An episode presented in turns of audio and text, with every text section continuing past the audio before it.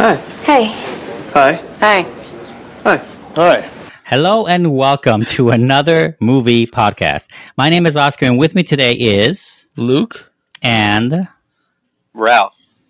that's right. This is episode number 152. And in case you're wondering, we do three movie reviews under one in one sitting. I should say, not under one roof. That makes no sense because we're at three roofs actually. Um, and today's episodes are going to be Doctor Strange in the Multiverse of Madness, a movie called Bubble from Japan, and we're going to conclude our show with a review of Under the Hood, which is an animated Batman tale, Batman series movie, not series, uh, Batman animated film. Uh, check those out. Uh, that's on, that's on HBO. Anyway, check that out. You can always find this episode and all of our other, all of our other episodes over at otherpodcast.com. If you check the calendar tab on otherpodcast.com, by the way, you can see all of the um, the Batman's, you know, doing a bat marathon here, batathon. So among that, we have uh, all the ones we played already, and in the calendar page, you'll see the next ones in order that we're gonna do. So there's still a few left. We're like uh, halfway there, thereabouts. Um, but we have a few more. Maybe no, no, we're almost halfway. Anyway, um, check that out at otherpodcast.com. Not to mention, you know, other marathons and shit we've done. So, uh, Luke, how you been? I've been extremely busy. With what? Um, I went did a little road trip to Milwaukee the other week to go see Kiss in concert. Oh yeah, yeah, yeah. What was that? Well, fantastic. Those old men can fucking rock. But yeah, their their age is showing, so this is why they're gonna call it quits after this long tour. Uh, how you saw the wrinkle? I mean, they're really old. Yeah, they are fucking old. They're in the seventies. They- wow, that makes sense. Damn. Yeah, at least Paul Stanley and uh, Gene Simmons. Uh, the two other guys aren't the original guys, but I'm pretty sure they're still old. Now here's my here's my question to you: Do you either regret or did you fake yourself into believing you don't regret it because of the ride going to Milwaukee, going there? No, I, it was a fantastic show. I'm glad I got a chance to see them before they called it quits. Um, all right, cool. That's awesome. I know you do a lot of concert stuff. Yeah, and then two days later, I went to another. I went to another festival in Chicago, the Legions of Metal Festival, to check out some bands over there as well. Is that like a mix mix mash, or like a bunch of them? Yeah, it's mainly like heavy metal and stuff like that, but those some some good bands. Okay. Yeah. What about what about you, Ralph? What you been up to? Work. um, no, yeah. Besides, uh, work. I've been actually coming home and then watching like a lot of just random shows or movies. Like I've been in random little kicks of just watching stuff. Uh, except for this last couple, maybe the last three days. Um, I finally started getting into playing games again. Playing Um, games again. Okay. Yeah, I just haven't had the itch. Nothing's attracted me. Mhm. To be brutally honest with you, but I had that conversation with you like two episodes ago. I think. Yeah, yeah. three. Um, yeah. Anyways, but besides that, um, games I've been playing this new game called uh, Vampire: The Masquerade Bloodlines. I got back into Apex. Um, been watching movies. I'm sure you're proud of me. Um, Yes. been watching uh, TV. I'm caught up with like so many anime, or not even caught up, just like caught up with the spring season. Like six, seven episodes in, with like I I'm like watching like five new shows. It's unreal. Oh, nice. Anything good? Yes, I'm watching like five new shows. No, yeah, um, yeah. There's, there's some good stuff. Good What stuff. would you recommend? Um, I recommend Spy Family, which we I got recommended already. Oh, yes, that's on my list. Um, there's another one that I didn't really think I was gonna watch, but then I ended up watching it. It's called uh, something about a skeleton knight. Um, that one. I think I saw it as a, one of the banner thumbnails. Yeah, that was that was actually decent. To be honest with you. Um, and then uh, there's one more. Hold on. There's another one that's uh, I've been watching the soccer one, which it's not that good to be brutally honest with you, but I've been wanting to watch an anime. Wait, is that Ted Lasso? Everyone likes Ted Lasso. No, I, I caught up to that. no. Um, no, it's um, called, the other one's called Skeleton in Another World, which is god awful name. Um, I highly recommend re Ranking of Kings, which I totally watched. Um, and then uh, obviously I'm watching One Piece because One Piece is amazing. Uh, there's another one that I just started. Yeah, the other one's called Ao Ao Ioshi or something like that. That's the soccer one, and that's just like it's weird because I don't know. It's not that good, like I said, but I I'm liking it for some reason. But I know it's not good. Like I just I don't know. It's a weird way to put it. Um, but yeah, those are some of the new ones, and then I started watching. Those are all on, on Crunchy, and then the other one's on Netflix, which is I think it's a Chinese one, and it's about some demon king thing or something. I forgot the name of it. I'll, I'll tell you later when I figure it out. I don't have it in front of me, but yeah, All right. those are All the right. shows I've been watching. All right. Lots of TV and movies for my viewing pleasures. So we had like a little heat wave, right, last week?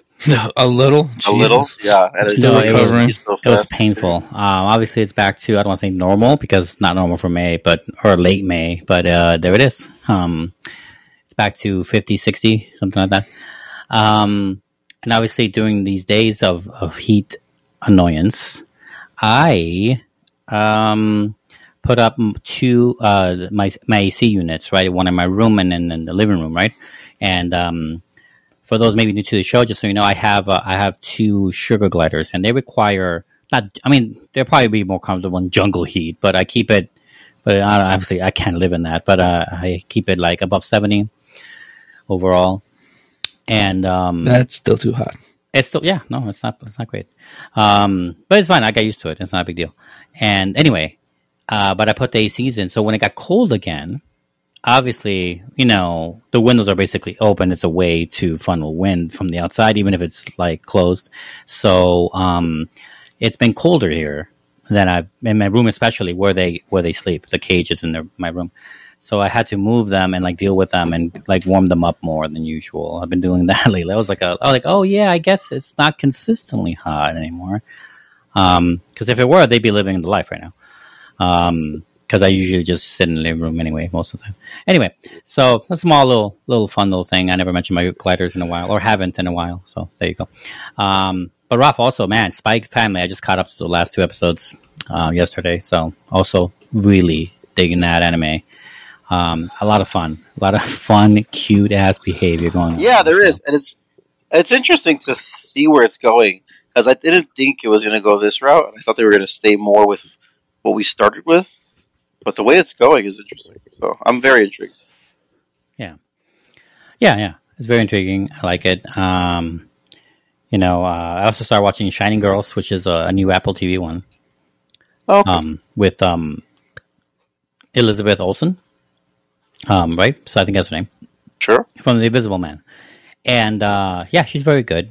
Obviously, she's never that good, but um, the show is weird. I don't know. I mean, I, I obviously I hope they explain what's going on. It's kind of a mystery box almost. It involves serial killing and involves like her as a victim, and it involves time, like I guess time travel. Maybe I don't know what's going on, but it's uh it's interesting. It's a fun little thing. I'm on episode five or something. Isn't I would say I would recommend it for those who like serial killers type stuff, serious type stuff, dramas type. It's set in Chicago too, but it's set Chicago in the 80s and 90s mainly. A little bit present day too. It's very, I guess it's kind of hard to pinpoint what when you're watching it. um, and I'm sure there's a reason and explanation to it all. I just don't know yet. Uh, anyway, check that out. Otherwise, um, you know, that's roughly what I have. Uh, we're gonna continue here with our recent discoveries, and um, as always, as at least in the past, we're gonna start with Luke. Uh, Luke, Yes. what the hell have you seen? Uh, so I saw uh, Metal Lords on Netflix because obviously it's metal. I don't know. What, is this a documentary? No, it's it's a like a coming of age type of thing. It's about these uh, two like best friends. This one metalhead named Hunter and his like geeky little sidekick friend named Kevin, who kind of can play the drums, and they want to get into like the battle of the bands and shit. Okay. But then this girl comes along that's like a, a foreign, ex- or no, I don't know if she's a foreign exchange student, but uh, she moved from like the UK. And Yoko. sh yeah, shut up. Essentially, uh, she plays the cello, and he and Kevin like falls for her, wants her in the band. Hunter's like, no, she's gonna Yoko Ono this shit, and yeah, it's about them discovering metal and what it is to be metal. And what age is it? Modern day or is it? Uh, like- they, it's modern day. It's you know they're what fucking 15, 16 ish. yeah, yeah, sounds right. Yeah, but it's cool because there was a lot of uh, Wait, wait, wait. How do you know their pronouns? Shut up. There's a lot of awesome like thing even if, if you like know the metal scene.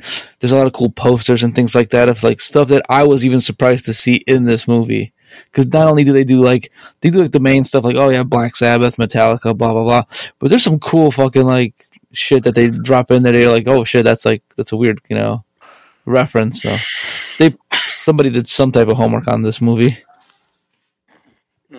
Yeah. Yeah, I mean there are metal fans out there for sure. Yeah, and then there's some awesome uh, little uh, cameos, I would say, of actual like rock musicians. Oh, you, did you recognize instantly, or is it? Oh yeah, one thousand percent. Yeah, okay, I mean it was fucking. I'll tell you who it is if you care. sure. I mean, you can tell me one of them. There you go. Uh, Scott Ian from Anthrax, Okay, Tom yeah. Morello from Rage Against the Machine, Kirk Hammett from Metallica, and. Rob Halford from Judas Priest and Halford. I know all those bands. I don't know any of those names though. That's Oh, yeah. I know. I'm not that good with band names That's cool though. or people names. Yeah. Yeah, with music. It's a fun watch, but you know nothing. No, nothing too crazy. All right, all right. Where's it? Where's it at? Where'd you see? It's on Netflix. Got it. It was uh, distributed by them, so Okay, we'll check it out. Well, people Yeah. want to. Kind of reminds me of. Uh, I know it's not the same at all, but uh, it's hard to see metal get a prominent thing, right? And the last time I saw this was Lords of Chaos. oh where, yeah, me- where metal is like the main, like a, a, a driving force of the characters. You know, yes, Right, right. uh, in some way, uh, it's kind of rare. It's my point. Kind of rare. Uh, and you have one more here. yes. And I'm glad you saw it, not me. So go ahead. I saw Moonfall. Okay, I, I avoided this movie and I've been watching, looking for movies to watch. Yeah. No, I'm avoiding this movie actively, and will be. As as you should, as you Sure. should. It's it's you know one of those end of the world type of movies. You know, got to save the world because apparently in this movie the moon is not actually a moon; it's a secret mega structure. Oh, it's like a base or shit, like a ship. It's, it's this was like a hollow thing, and it's, Honestly, you could spoil the whole thing. I don't give a shit. Okay, so essentially, yeah, means. there's like this. Hold on. I mean, for people? You don't want to see this movie. It bombed. No, Okay. it, uh, who's the director? He's famous uh, for making like um, Roland Emmerich. Roland Emmerich. Right? He made 2012. He made. I think He's like a disaster Tomorrow. movie guy. I think. Yeah, right. That's him. But he also him. directed The Patriot, yeah, it doesn't. and we all know that guy's leg getting shot off by that cannon is the shit.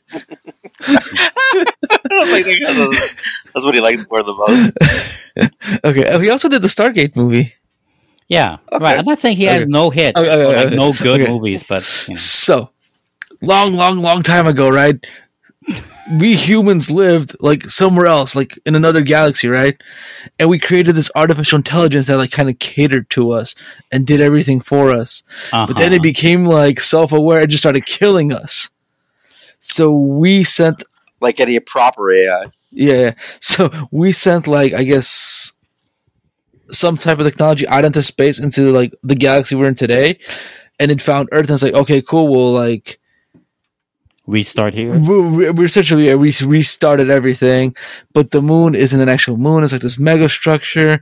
Anyway, this AI has been searching for us this whole time, and when this AI finds you and it senses technology and and organic at the same time. It will try to like kill you. I will say, I gotta say, here, So, so, so, so literally, they have to go into this moon Mhm. mega structure to kill this uh, thing without using any type of technology, like all mechanical type of thing. manual. Go to Yeah. manual mode. Um, It, it is dumb. standard or not? Like you know how you know, Okay. Um, good CGI, bad everything else. Right. No, it's these movies. Yeah, have been bad. It's basically since, since the 2000s. Like uh, all the 2000s have been. This century has not been good for Roland Emmerich. I mean, good. I mean, it's been good for him personally. I'm sure he's making all the money. yeah, but his movies people, aren't. up- people are loving this movie.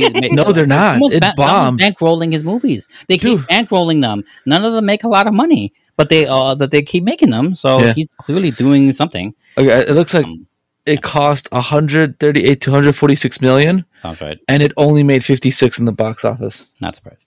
I'm saying though, he's not gonna. It's not his last movie either. Is my point. He's gonna make another one in a few years. Like you know, what I mean. So more power to him, I guess. But like ultimately, yeah, his movies have been pretty Yeah. bad. I will say the one positive thing though is that the trailers revealed nothing of this. Yeah, It actually really looks like the like the moon was breaking apart, and they have to send scientists to stop it. I thought that's what the movie was. Yeah, Honestly, that, that actually Very that that is true. It did throw them in a loop because at first we we're talking about oh these mega structures ex- might exist. It's like a conspiracy theory in this movie. yeah, I don't know if it's a real conspiracy theory, bonkers. But, yeah. sounds bonkers. but uh, like we had that guy from Game of Thrones. So he was kind of cool. Yeah, I know uh, Samwell Tarly. Um, yeah, I saw him on the trailer. You know, it does sound like a fever dream. Are you sure that wasn't a fever dream? Did you actually see this movie? I saw this movie. Okay. Took me two Um, sittings, but I finished it. Oh, where- uh, oh, is it out yet? no. Oh, oh, well, I thought it was, I thought it was on HBO. Oh, Is that- yeah, then then yes. good save. Nice cover. Good job. You're welcome. Quality save. Um, all right, now that's what Ro- uh, Luke has been watching. Uh, Rob, what about you, Ruff? Mm, I've been on literally HBO watching shit. Um, Dude, me too. and I've been. Uh, I saw the first two police stories, um, which I don't remember watching. I mean, I, I don't Yeah, you told it. me about this, and I was like, "You do." I'm like telling you, we've seen this, but obviously, maybe you were too young. I think I was too young because I watched Yeah. it and I was like, uh, "This doesn't seem." I mean, some of it seemed familiar, but a lot of it didn't. What seemed familiar to me was when he's posing as a cop. Um, so that might have been true. In the first one, when he's finding out, Yeah, when he when he does like the good, he's he does a great job, and they Mm. they they're using him as publicity. Uh huh. Yeah, yeah, I Um, remember that. Yeah, I remember the second one so much. But I didn't know he wrote it. He wrote and directed it and started it. I didn't know he actually directed it. yeah, he was. Uh, yeah, yeah. And like, wow, that's like this is just bonkers. Like, Like he wasn't a huge deal here yet when he made these two movies, but he was a huge deal in China already. oh yeah, he, that's that's what's so crazy because like you're Yeah. watching it and you're like, this guy's not gonna be a star. I'm watching a, s- we're watching a star. guy. He's like he's doing. He was doing what Tony Jaa tried to do. You know, like Uh, yeah, I would say you know so. what I'm saying. Um, but yeah, there's some there's some really cool, interesting stuff going on in Police Story. Um, not as like Jackie Chan as you remember, uh, as, Mhm. as a lot of Americans would remember, I suppose. Um, as to uh, just Yeah, in not general, like not like um, Rumble in the Bronx kind of stuff, um, Mhm. but not as action, I would say. But definitely, they're interesting stories. Um, Police one is better than two. Two is not that much bad, to be brutally honest with you. It's a good pickup from the other one, and they came out in eighty five and eighty eight, respectively. Um, and uh, yeah, they were they were fun watches. It's great you know, Hong Hey, Kong super. How did you like all the revolvers? um, yeah, he reloads like a boss. Also, I will I will say something. They stole Tango and Cash stole from Police Story. What part? I'm trying to remember. Um, when he stops the truck with the car with the with the gun. in part the two, gun ready. He gets no in, in Police Story one. really? Yeah, he he stops the truck, That's and so I was funny. like, I was like, when did when did uh what's it called? Come Tango and Cash came out. Tango and No, Cash came out in yes. eighty nine. or 88 or something like that. Yeah, and Tango Cash is classic '90s. Yeah, or uh, yeah, Tango and Cash is like ninety to ninety, I think, that's exactly, or something, or ninety one, I think. Anyway, so they stole from this, and I was like, wow, Jackie Chan, look at you! It's one of my favorite scenes in the movie, and that's stolen from you. Yeah, and we remember. I as a I, movie. I Yeah. literally look, I, Inspired. We're gonna I- use the I- term inspired. sure whatever you want to say. um, I, I had to look it up because I was baffled. I was like, all right, Jackie Chan, you stealing from my from my Tango and Cash, and the Tango and Cash was like, it's you. Yep. I was. Um, When it comes to movies. genius, Ralph, only the genius, only the really smart steal from each other outright. This is true. This is Um, true. yeah. Uh, great movies, though. Great movies. Uh, had a lot of fun watching them. Um, Awesome. overall, uh, my next movie is uh, I finally got to see Nobody. I was gonna, I was trying to watch this in theaters. Mhm. It was one of those movies that it just finally came out in theaters, and then you know during that little bit of break time that they were trying to, Yeah, then Saul Goodman blah, blah, blah. himself. Saul Goodman himself, yeah, exactly, or uh, as others know him, Bob Odenkirk. Um, and uh, this is a fun movie. Um, I'll read the quick description, which is a docile family man slowly reveals his true character after his house gets burglared by two petty thieves, which, coincidentally, leads him to a bloody war with a Russian crime boss. Um, they do a. I, I had loads of fun watching this movie. Um, this was, and I, I kind of thought I was gonna have. I was up my alley. Um, it reminded me a lot of. Uh, it gave me John Wick vibes. It gave me um, it called? Um, what's that other movie? It gave me the um, the accountant vibes, but better. yeah, yeah, yeah. Okay. Um, which is a throw to you only because I think you're the only one who knows that movie. I know um, it too. Oh, okay. Well, anyway, Didn't we review um, it? I don't Did know, we? Maybe. we might Yeah, have. Might have been sure. in the old podcast, but I don't think so. No, No, it's not that too old. new. Yeah, Is not it? that old. hmm Okay. Anyways, um, so yeah, it reminded me of that, but like I said, but better. It worked out. I think um, they do a good job of like setting it up and like like who he was. It's just one of my favorite scenes is like where they find out like when the girl finds out who he is and she's like, "Yeah, this is a pro bono job. Like I quit. like I'm not messing with this motherfucker kind of shit." And I was like, "Oh, okay, that's interesting." Um, it's just it's funny because he is literally nobody, um, and it's cool. It's also uh, great to see uh, uh, Christopher Lloyd being extremely old, Hmm. but Yeah, I'm handling a shotgun like a pro. They'll kick it ass. Exactly, there it is. There it is. So I had loads of And fun he's not watching. known to be an ass kicker. by the way. No, he's not. Loads of fun watching nobody. Um, oh yeah, that was good. Um, I'm I'll glad you leave saw that it. one. Too. Yeah, I'm glad I saw it too. Um, and then the last one I saw, which is a weird precursor to one of the movies we're going to review today. Like literal precursor, precursor or no? Yeah, I'll tell you why. So this is this really super super weird. Okay. I I watched Batman: Death in the Family because this movie came out in 2020. Okay, Oh, and Oh, very recently. right, very recent. And I I was very curious because the cover art is very similar to what the movie we're about to review, which Yeah, I'm, I'm looking at it right now. Batman Under the Red Hood. And so, and it says an anthology series of five DC showcase: Death in the Family, Sergeant Rock, Adam Strange, and the Phantom Stranger, and Death. And I, I didn't know it was going to be that, and I saw the first one. The first one is Death in the Family, Mhm. and it's literally the Cliff Notes version of Under the Red Hood with a voiceover.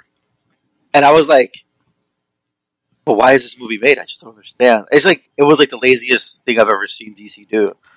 And I had just talked to somebody at work about um, how DC animated stuff has been going down since like 2018, Since Flashpoint. 20, 26, no, since um, the the Justice League, the new Justice League shit. Uh, so a little bit before that, a little bit after that. Anyways, um, so yeah, so I've been, I just mentioned to him, I was like, yeah, I didn't really notice that. And I was like, I saw this and I was like, this is a clunker. Um, don't get me wrong, the showcases, I like that they're all different and they're not superhero based. And I love it. It's just like, it's just comic stories. And they're great. That's fantastic. But the Death in the Family was the laziest thing I've ever seen in my life. Um, it's literally like, let's just highlight that movie. And they, they gave me a 25 minute version of the movie. Is it that short? Yeah, they, they made a 25 minute. This this Death in the Family anthology thing is an hour and 36 minutes. They do five movies. Everything's like 30 minutes long. 20, like everything's like 25 minutes long. Nice. Hmm. So like they do like this voiceover. They add a like three scenes or something. Really nothing crazy. Which I was like kind of pissed. Not kind of super pissed. Um, and then all the other ones are okay. Um, I just yeah, I was very disappointed. Actually, highly disappointed.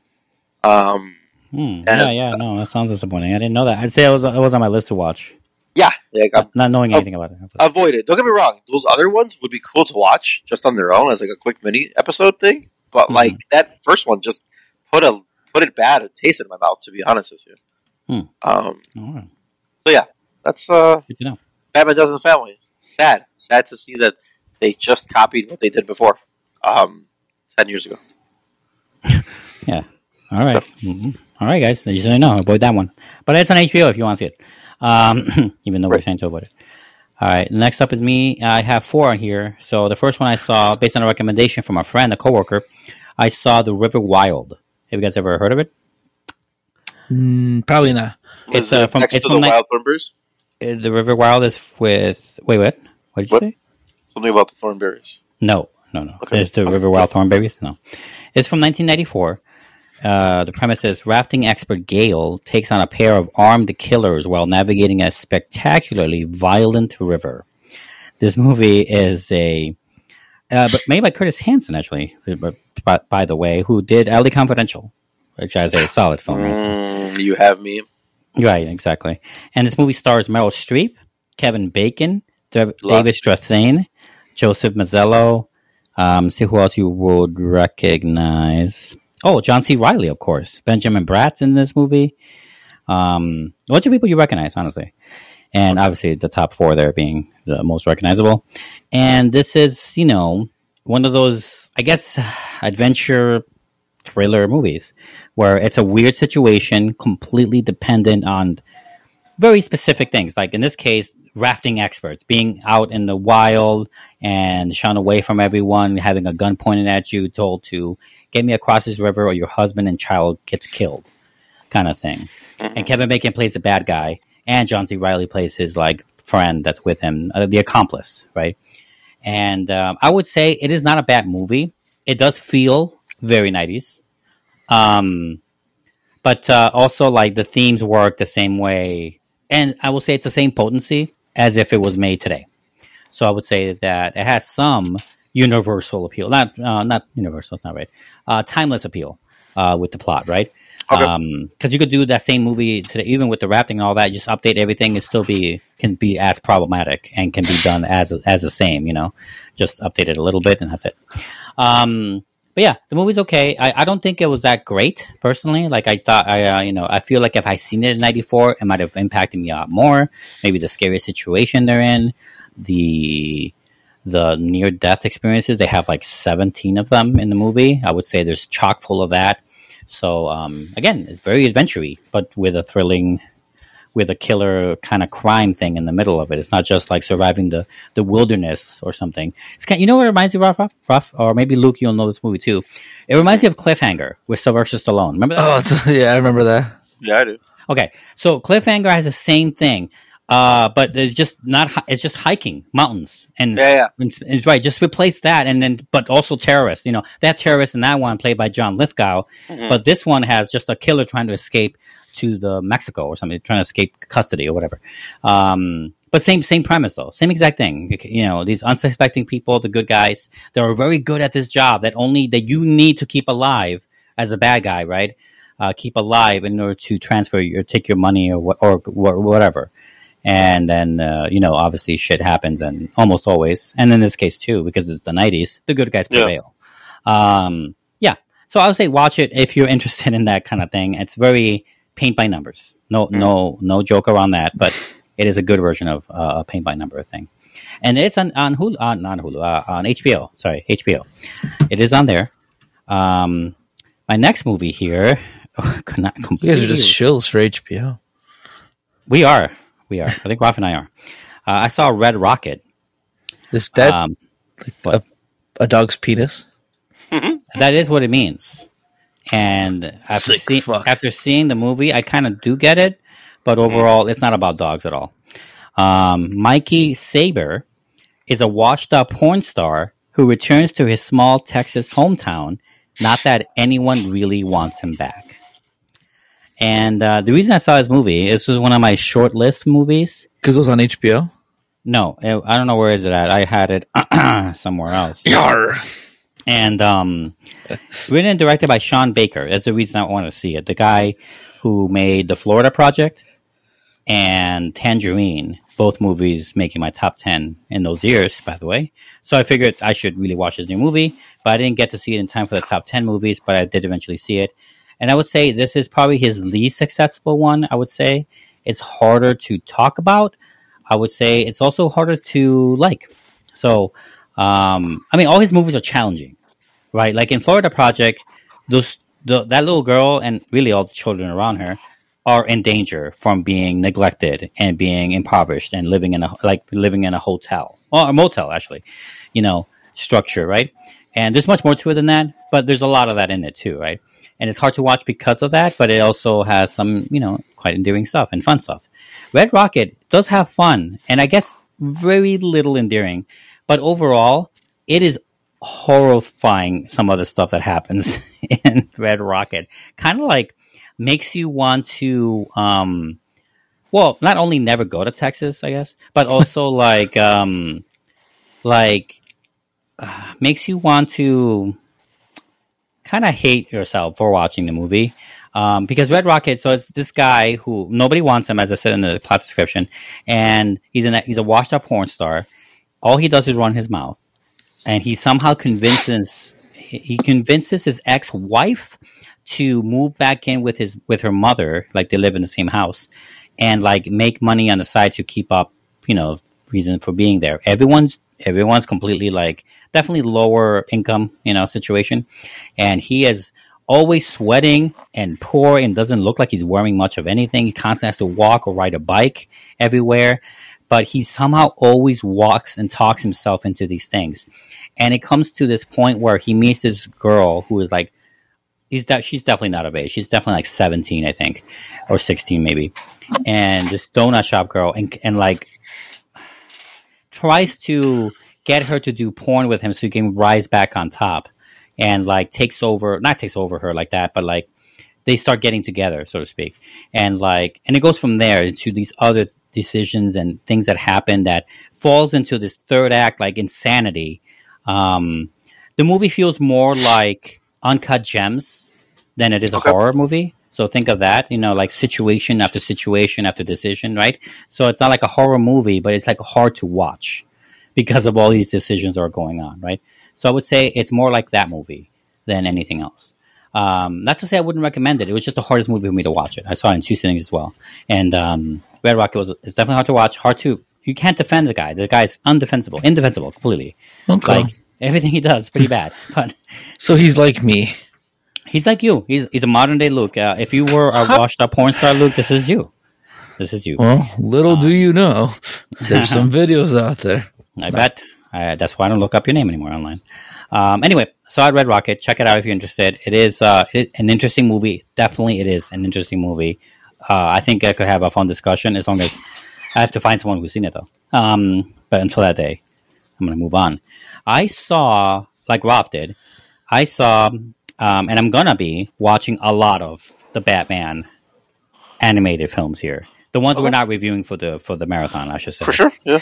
And I started off with a few here. I have more, but I'm saving them for a different movie specifically. Anyway, I saw Batman Hush, which Oh, uh, is a 2019 video uh, movie. And here's the description: When threads from Batman's past begin to unravel, the race is on for him to crack Hush's deadly game. Strange alliances will form, and shattering secrets will be revealed when Hush's silence is finally broken. Um, yeah, interesting and um I like I almost like every time they switch up and who's gonna do the new Batman, who's gonna do the new Joker kind of voice. I don't recognize a lot of them, but uh, basically Jason O'Mara is Batman in this one. Um, and Jennifer Morrison, Selina Kyle. I would say this is the. Um, have you seen this, Roth? You have, right? Uh, yeah. have you seen this, Luke?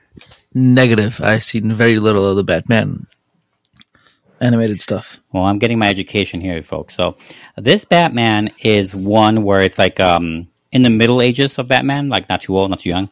He knows his way around for sure, Gotham especially. And um, this has a lot of Catwoman in it.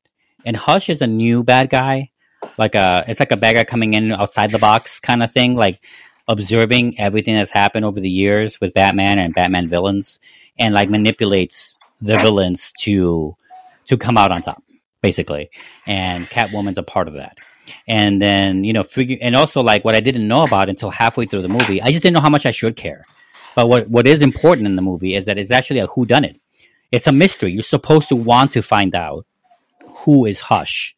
Yeah. He's supposed to be like a character or like someone behind that mask that we would rec- I would recognize in the in the Batman universe. And I didn't I didn't know I should care. I was just interested in the I was interested in the um in the uh, you know cat and mouse game they were playing. It's called And, the Bativerse, by the way. Batverse. Okay. Bativerse. Bativerse. That's I don't know. That's better. Um. Anyway, and uh, but you know, I once you find out who it is, I actually kind of found it very likable. I really liked the Mm. the thriller aspect of it. I don't know what you think of it, Ruff, but No, they did a good job. Yeah, I agree. I, I liked it a lot. I like who it was. I I liked how they they they legit tricked me on that. I didn't get it. I also did, like I said, I didn't know I should be looking for it, but either way, Yeah, me too. Yeah. I didn't. I know, me too. As I like. And my favorite part actually was the Catwoman and Batman story. Um, they You actually didn't, think, with you, it. didn't, you didn't think it was it was too much? No, I didn't think it was too much. And at first, her decision, I'm not going to spoil it here, her decision at the end concerning their relationship, uh, Catwoman's decision, let's say, um, at first I thought it was stupid or infantile Yeah. or something. But I thought about it again. I'm like, yeah, it is pathological that Batman does this. Girl, get out of there. So, like, I kind of was on her side after a few minutes of thinking about it. But I mean, my initial reaction was like, no, Batman's not doing wrong. Yeah. Um, As, but I yeah. Yeah, so I, I, I had, but I was like, wow, I don't think um, an animated uh, Batman or any any film regarding anything regarding um, relationships between Batman and anyone else, much less Catwoman, has ever been dealt so so like this or interestingly like this. Mhm. That I think this might be my favorite way to do it uh, so far out of the ones we've seen. So Sure. Um, yeah, I definitely liked it a lot. It's like it's like what I would have. It's like they try to do a sequel from Michelle Pfeiffer's Batman Returns. Yeah, to be honest with you, there's not much, much uh, other stuff with Catwoman as much as you think Yeah. in the animated stuff. But besides it feels watching like they're the coming shows, back from a time apart, like just like if it would be years later after Batman Mhm. Returns. It feels like a good progression for those two, um, and I liked it a lot. I liked it a lot. Surprised, I. So that's uh, Batman Hush. Again, all this shit. It's on. What are we shilling for, Luke? HBO. That's right. Um, and last but not least, actually maybe last and least, um, One more. assault. I'm trying to write it here. Arkham. Yeah. Batman Assault on Arkham. Uh, Batman works desperately to find a bomb planted by the Joker, while Amanda Waller hires her newly formed Suicide Squad to break into Arkham Asylum to recover vital information stolen by the Riddler. yeah, I actually haven't seen this one. You have not seen this one, okay? I own it and I haven't seen it. No. You own it and you haven't seen it. Um, anyway, this uh, has Kevin Conroy as the voice of Batman, and Oh, uh, Neal McDonough though as uh, Deadshot. Actually, I recognize a lot of these actors. Ke- Is he like the classic one Ke- that I Kevin can think Con- of? Kevin Conroy for the voice for Batman? Yeah. Kevin Conroy is the one you know from the Batman animated series. Oh, nice. Yeah, and Troy Baker for Joker, Giancarlo Esposito for Black Spider, for example. Which you, you, you'd think I'd watch this because that's like my favorite. They're like my favorite Batman? favorite How stuff. dare you not? Yeah, That's your favorite great. Batman It'll be on your list next What, time. it's one of my favorite Batman voices. yeah, okay. Um, I I forgot. I saw one recently where they used the the Tom Weller Weller. I forgot his name. Um, the guy who did uh, who plays RoboCop. He he played Batman as a voice in one of the movies. Oh, in Wait, the last Dead or Alive, oh, coming with me? Yeah, that guy. Um, he plays Batman, and I, I forgot to mention this on the last recent discoveries from last time. So, um, yeah, he played the voice of those, the the, the elder Batman. Um, I forgot the name of the movies already. But anyway, let's cut to this movie. Assault on Arkham has the Suicide Squad in it. it has Arkham as uh, Arkham um, Asylum as the as the stage, and Batman's trying to do like two things at once. Um, and Amanda Waller, of course, relentless. I would say they portray Amanda Waller just like in the movies because I've only seen Amanda Waller first in the in the in the live action movies. Oh, You really? know, yeah, I never saw Suicide Squad animated before. I don't think so anyway. I, if I did, I definitely don't remember it. Um, so this is my first uh, animated uh, thing on this. So, but I, I would say that the movies got it right from from this animated version. Amanda Waller is pretty much like a fucking cool bitch.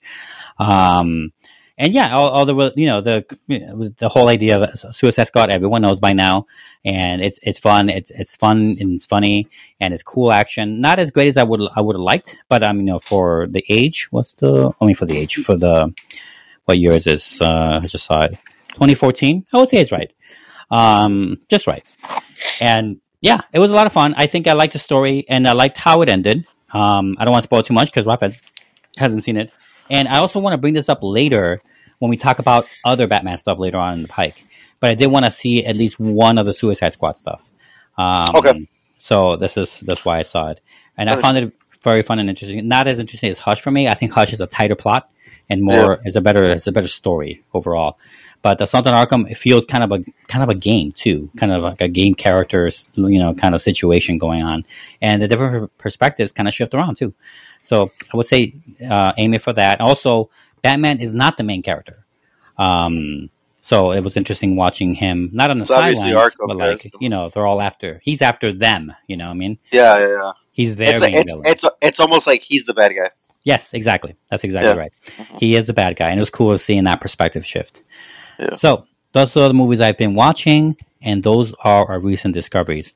We're going to take a break here. When we come back, we're going to review our first movie of the evening in full length. And what is that, Ralph? It is uh, Doctor Strange. and You don't have to say. You don't. You don't have to do that. You, Of Madness. You don't have to do that. Okay. Anyway, stay with us. All right. Doctor Strange teams up with a mysterious teenage girl from his dreams who can travel across multiverses. to battle multiple threats, including other universe versions of himself, which threaten to wipe out millions across the multiverse. They seek help from Wanda, the Scarlet Witch, Wong, and others. This is right. Doctor Strange in the Multiverse of Madness. Um, directed by Sam Raimi. If you didn't know that. Um, written by Michael Waldron. Yeah. And um, we're gonna go with Luke here. Luke, what'd you think of um? Starting with Luke. What do you think? I thought. That's not how it works. okay, I, I obviously I'm a sucker for these Marvel films, and I this one is you know no exception. I love the shit out of it,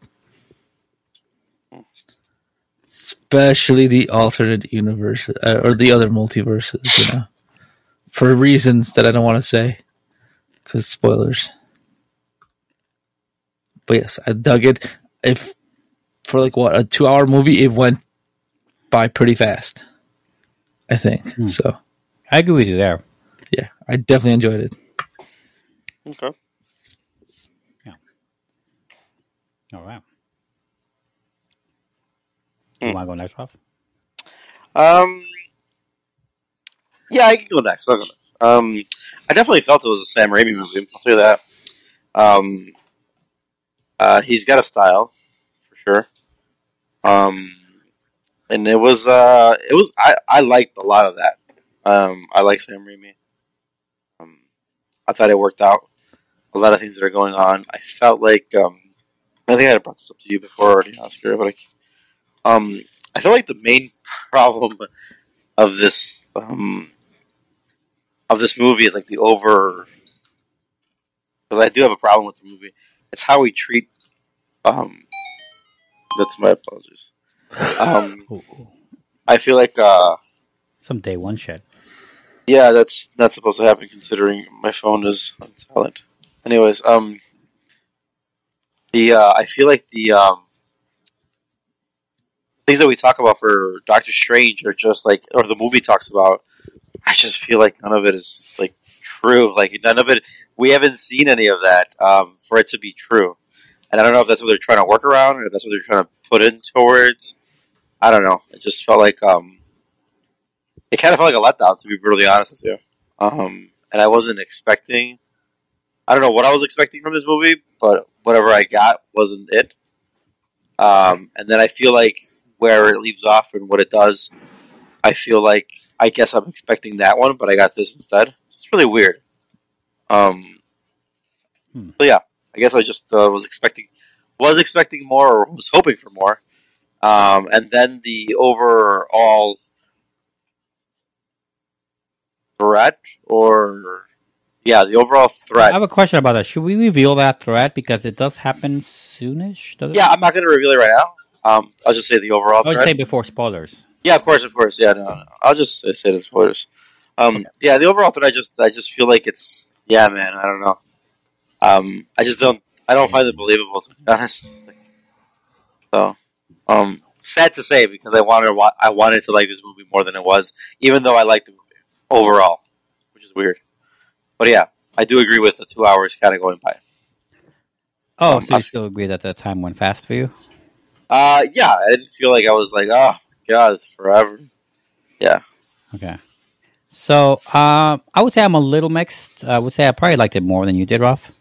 Um, I think it's better than a lot of the recent Marvel stuff. Um, and I'm glad to say that uh, we have, and I'm not saying I'm glad to say as in like this will be uh, different every time from now on but I feel like it does feel like a real progression. Mo- we're moving on past the first phase, or even the second one. Um, that means like from Iron Man one to right before Thor three, somewhere around there. Uh, I think we're past those kind of movies, um, a little bit, and and and and a, and a lot of it in the other ways, which I'll get to. A lot of it has to do with the third act, actually. A lot of the things I want to say, um, but uh, my I have a real issue with uh, one of the main characters in this movie um, that I did not like. that the movie wa- wanted to explore it, want, want, had to do it. And I would say one huge negative about this movie that I can say spoiler free without worries um, and without context is that this is one of those movies, more so than other Marvel movies, than most of them, um, suffers from being a sequel. Like you kind of have to know some shit before and it's, it's it's never been so blatant. I feel anyway than Doctor Strange and the Multiverse of Madness. You know, it hasn't felt so necessary to have seen um, WandaVision, for example, and uh, Loki. I'd say a little bit. Uh, I would say obviously the first Doctor Strange, but uh, and then Endgame. But those last two, not so much. But the first two, I said, yeah, they're kind of like necessary things. Um, and I never, I never found it to be so distracting as in, as in this movie. I would say that's a big negative for me because, um, you know, The Godfather Two didn't build built on the in the first one. You know, didn't require it. It can it can live on its own as a movie. Yeah, but this is like Godfather's 32 at this point. Yeah, no, I know, but fine. Fast Nine you know, no, I'm kidding. That's not true. That's not true at all. I just said that to be funny. Um, I don't know. I feel like um, it's a big it's a big distraction for me. And these are not movies; they're just episodes. We're just watching very slow episodes. That's all uh, of a show. And anything that makes me feel like it's not a movie, it doesn't feel like a movie. You know, not that I didn't have fun. It's the most fun yeah. I've had in a while. Yeah, uh, love the ending. Yeah, and I, I want to say as a as a big positive and this is a big positive compared to other Marvel movies, even some of my favorite ones, is that it kind of fixes the third act problems. Usually there are um, there's like a highlight action sequence or a series of scenes in the middle of the movie that gives you like holy shit that guy or or they do this and or they they combine it with this they have this big awesome display of power or action that's specific to the world that they're in or the hero that they're doing about, right? Um, this one has that, but it has it makes it even better in the third act. Like usually the third like the final boss battle stuff or the final confrontation conflict resolution stuff is always the lesser of all the scenes for me in Marvel and other in most Marvel movies. And in this one, it's the highlight. You know, and I think they they really did a good job there. They kept me going and they kept upping it successfully all the way to the end. Whereas most movies, like I said, they have this kind of a, a drop, right? Um, a drop of where like, oh, it's just a giant beam that heading towards Earth or whatever the fuck they're doing, and it's kind of boring, right? Not this one though, not this one, and we'll get to why exactly in a minute. But um, you know, the main thing about this movie is that it has uh, Wanda Maximoff, right, Doctor Strange, and then this new girl, America. Um, Fuck yeah! No, I, but I knew you were uh-huh. going to say that, so I expected it. Um, I would say that it is. It was fun and interesting for sure, and I love the cameos in this movie. Um, I love the introduction of the new girl. I like. Um, I feel like there wasn't enough for her though. I feel like the movie should have made her kind of like the main person um, at least uh, a good second to Doctor Strange, but she felt like a, a, almost like a side character in a movie where it's supposed to be about her. At least a lot of it is. But no, but the movie chose different directions, of course. Um, and I would say the way they treated Wanda was kind of annoying um, for me personally, which I don't like it. I don't get it either. I just don't get it. Don't get it. Um, we'll talk about that soon. Anyway, but great, great action stuff. Uh, it feels very Sam Raimi, and I don't. And I'm interested to know: is this Disney pulling their punches back on like trying to strictly, like, you know, uh, put a strict short leash on their on their directors, or is Sam Raimi so powerful that he can get away with making whatever movie he wants? And obviously, uh, that's not to say that there, he isn't limited by the story that he is being told to make. Right, obviously. Right. I'm sure he would never have written this necessarily like this either. Uh, he probably wouldn't even have done this one necessarily like this, you know, to begin with. But within the confines of a, of a storyboard, of a story outline, let's say, he kind of got to shine in his movie. it feels like a Sam Raimi movie in all the good ways. It really does. Like I feel like the perfect buddy movie to this movie feels like it would be um, Drag Me to Hell. oh, dude, it's the same thing. Yeah. Drag Me to Hell, uh, followed closely by Army of Darkness. Man, it's like Yeah. it does feel like a Sam Raimi movie, and I gotta really say, does. all of their other movies, no matter who directs them, don't feel that way. Yeah, it's so it's so crazy how this movie does Yeah. does feel so different. It's just There, the feel. there is an exception to that, and that's Eternals. But Eternals had a lot of other problems. Dude, Yeah. there's a lot. I still haven't seen the Eternals. Oh, okay. I would say. I, I mean, uh, I would say you're not you're not missing much. I probably unfortunately. am that. but it does have a lot of hope in it, though. It Hmm. does do different things, though, for sure. I just wish it succeeded. That's all. We all wish it succeeded. Um, but yeah, other than Eternals, uh, again, which I didn't didn't do a great job of uh, putting in that director stamp in it. Um, no one gets a, no one gets a chance like to do this shit. So I'm like really glad that Sam Raimi got to play with his toys, so to speak, and make a movie that looks like his movie. You can Um, tell that there's obviously some love. There's love for the. There's love for the director. Um, Yeah. Just you know, Disney was obviously like, hey, like we we can see you doing something uh, interesting, and they probably even asked him what he wanted him to do. Um, I just feel like with what they gave him for Doctor Strange was a letdown. I feel like they kind of short staffed. They short they shorted him, in my opinion. Um, for the story that was given to him, what he did with the story, I loved a lot of stuff going on in it. We'll talk more about that later, Hmm. on spoilers, of course. But I If just feel like character arc. I agree with you. If you talk about his relationship with Rachel McAdams, I also kind of agree with you. Um, yeah, yeah, we're talking about that, which is Yeah. because I thought we were. I mean, in my opinion, I thought we were over that. I thought it was over. But besides the point, um, Yeah. and then not only that, but the character arc that that actually really bothers me.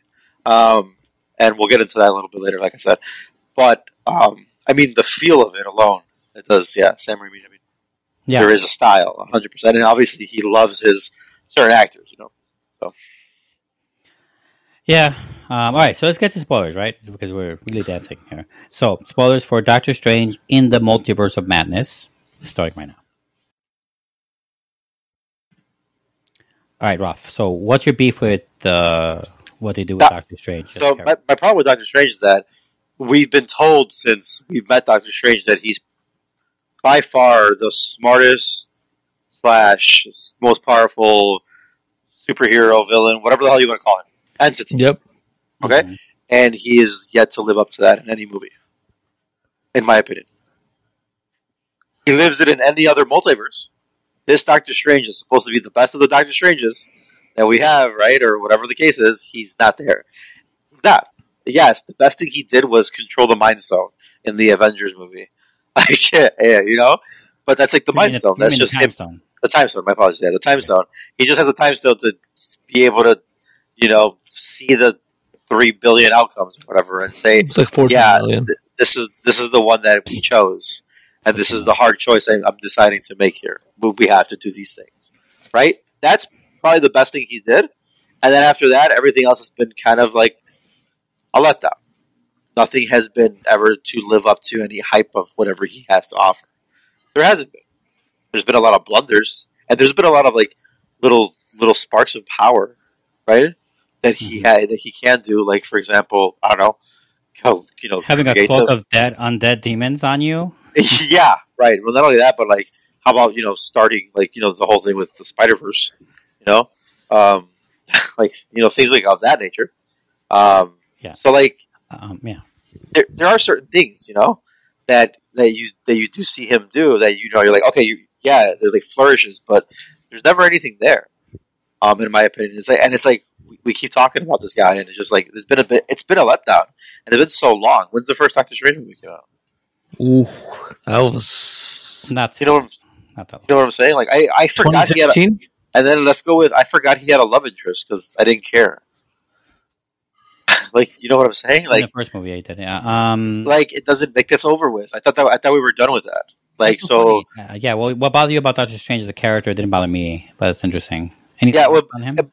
Yeah. Well, then we're now we're going to his love of his love thing, This which I think which I think would bothers you more, right? It doesn't it doesn't bother me so much, but I feel like I, th- I thought we were over this already. That's why I, I said like I thought we were past this. Why is this back? Why why is this back again? Exactly. Like who? Ca- like I just feel like it's a who I mean, he's cares? still human. No, I get that, and I get he's, He's still, still, human. you I'm not, I'm not, no one's saying is that he's not human, right? I just feel like they're doing the same thing they did to Captain America, but Captain America earned everything.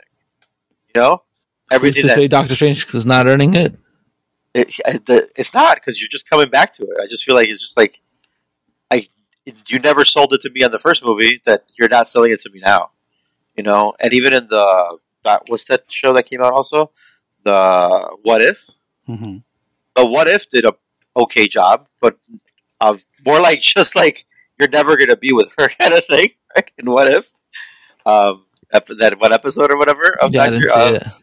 Didn't see it. so like besides that is like that did a better job than anything else that we've seen, and that's not. I mean, that's that's not everyone's seen What If as as even. Well, I don't think that's a good. Um, I mean, I think it's a fun thing to watch before, but it's not homework or anything. I don't think it has anything to do. with I agree. That's what I'm trying to say. It's just like it's not even. I don't know. So I, I feel like I thought we were done and over it. So I don't know. Ru- Uh, Luke, what, what do you agree with this? What's going on here? What do you think about Doctor Strange? How he's I had no issues with the whole, you know, love thing and bringing her the past woman in his life. It's fine. I mean, obviously, like he became a superhero and whatever. I mean, there's still a part of him that was human before he had, you know, and he, you know, he had the he did lose five years as well because of the whole uh, blip, blimp, blip, The blip, thing. Or yeah. The blip, yeah, blip. It's a blip, yeah. So it sucks. I mean, imagine you coming back five years later and like everything's gone. Like, Um. Well, no. I mean, yes and no. Uh. Okay. I think. Uh. I okay. I I think I agree with Roth. It's not. It's not a bigger issue for me, Roth, than, than what you're saying. But I, I think. Uh. I do think we're past this, and I don't like the time wasted in the first act regarding you know her getting married and being now him being an asshole. Well, is like default. I get that. He is. No, like Tony, yeah. He's like Tony Stark, but with magic. Um. Yeah, essentially. Right. Yeah. He is like that level of genius, that level of snark and assholery and kind of like pretentiousness. All that is him for sure. Um, now, what these movies, and particularly the What If, uh, suppose is that there is a dark version of himself. He this guy, his worst enemy, is himself in the sense that he is so cold and calculating to a point where he could make har- harsh ass decisions that no one can make, but also that could lead him down the dark side, so to speak, right? He's always between both of those, which makes him the most human. Not the most human, but you know, more human than uh, than Captain America, let's say, who is unbreakable in his good guyness, right? Um, but this guy's not. This guy is more complicated than that, and that's part of the fun. And I think I'd like that this movie addresses that. What I don't like is what they do with the addressing. Um, um, which is a bigger problem for me. And uh, but sticking with with the love interest, yeah, I thought he was past that. Grow the fuck up. I mean, I don't care what kind of asshole you are. He needs to get out of it. Like especially in that one scene when they're, they're multiverse traveling and they get to that memory thing, you know, where they show the memory, Mhm. that machine thing, and you find out about her history when she first teleported or created a time, whatever the hell, time tunnel. Um, yeah, it's like still hang ups, hang up on on this girl, and he has bigger fish to fry, and he's had bigger fish to fry. He hasn't been, she hasn't been around him, and I, I don't like this this Disneyfying Disneyfication, let's say, of like this one one true love thing. I mean, I would say that's the biggest one of the biggest problems all of these movies have, and they all stick to one. Per- it's always one. It's always the one. You ever notice that? It's always one person and it kind of drives me nuts. And this movie kind of drove it more nuts. Like it, it went a little further than others. Like it always has to be Potts. It always has to be this. But if it's already a different version of the comic books, because we've seen it in this movie, we saw multiverse versions of what we read as children or as young adults in comic books and in animated series. Um, This is already these movies are already unlike everything else. Everything is slow burn differently. Everything is was was made for better and for worse. Was made into this more of a, a, a, of a nicer patina sheen of like reality, like something believable. Even when you introduce the stones, they introduce them very incrementally, right? Like to make them believe, and then you increase it more and more and more and more. And now with this mu- multiverse of madness, it's like the jar is fully open. We're gonna go fucking nuts. Everything's to be much more cartoony and ridiculous and much more comic booky. Really, it's getting more comic booky out here in the movies, and I like it. But like, but we went to so much like, throw so much like, let's base it off as reality as much as possible, which is why Tony Stark is a perfect first starter for this kind of series, right? Uh, you always start with the technology guy. Um, it makes sense. It just makes sense. But along the way, they kind of like they kind of short stiff Doctor Strange. Mm-hmm. You know, he is right. He's, you're right, Rob. He's not as threatening or as imposing as everyone says he is. Uh, his leader was his uh, Tilda Swinton's character. His his predecessor, his uh, predecessors before him, right? His yeah, his uh, his predecessor who died in the first movie, of course, in Doctor Strange. Um, she, you know, in the in Avengers Endgame, says to Hulk, like, "Yeah, he was the best of us." right? And he, even though he hasn't been Doctor Strange at that point, it's five years before. But like, you know, uh, I feel like where is that? Where is the best of him? You know, I do like that they throw that curveball in, and he's no longer the Sorcerer Supreme. Yeah, I, I like that curveball, but they didn't do anything with it, and not enough anyway.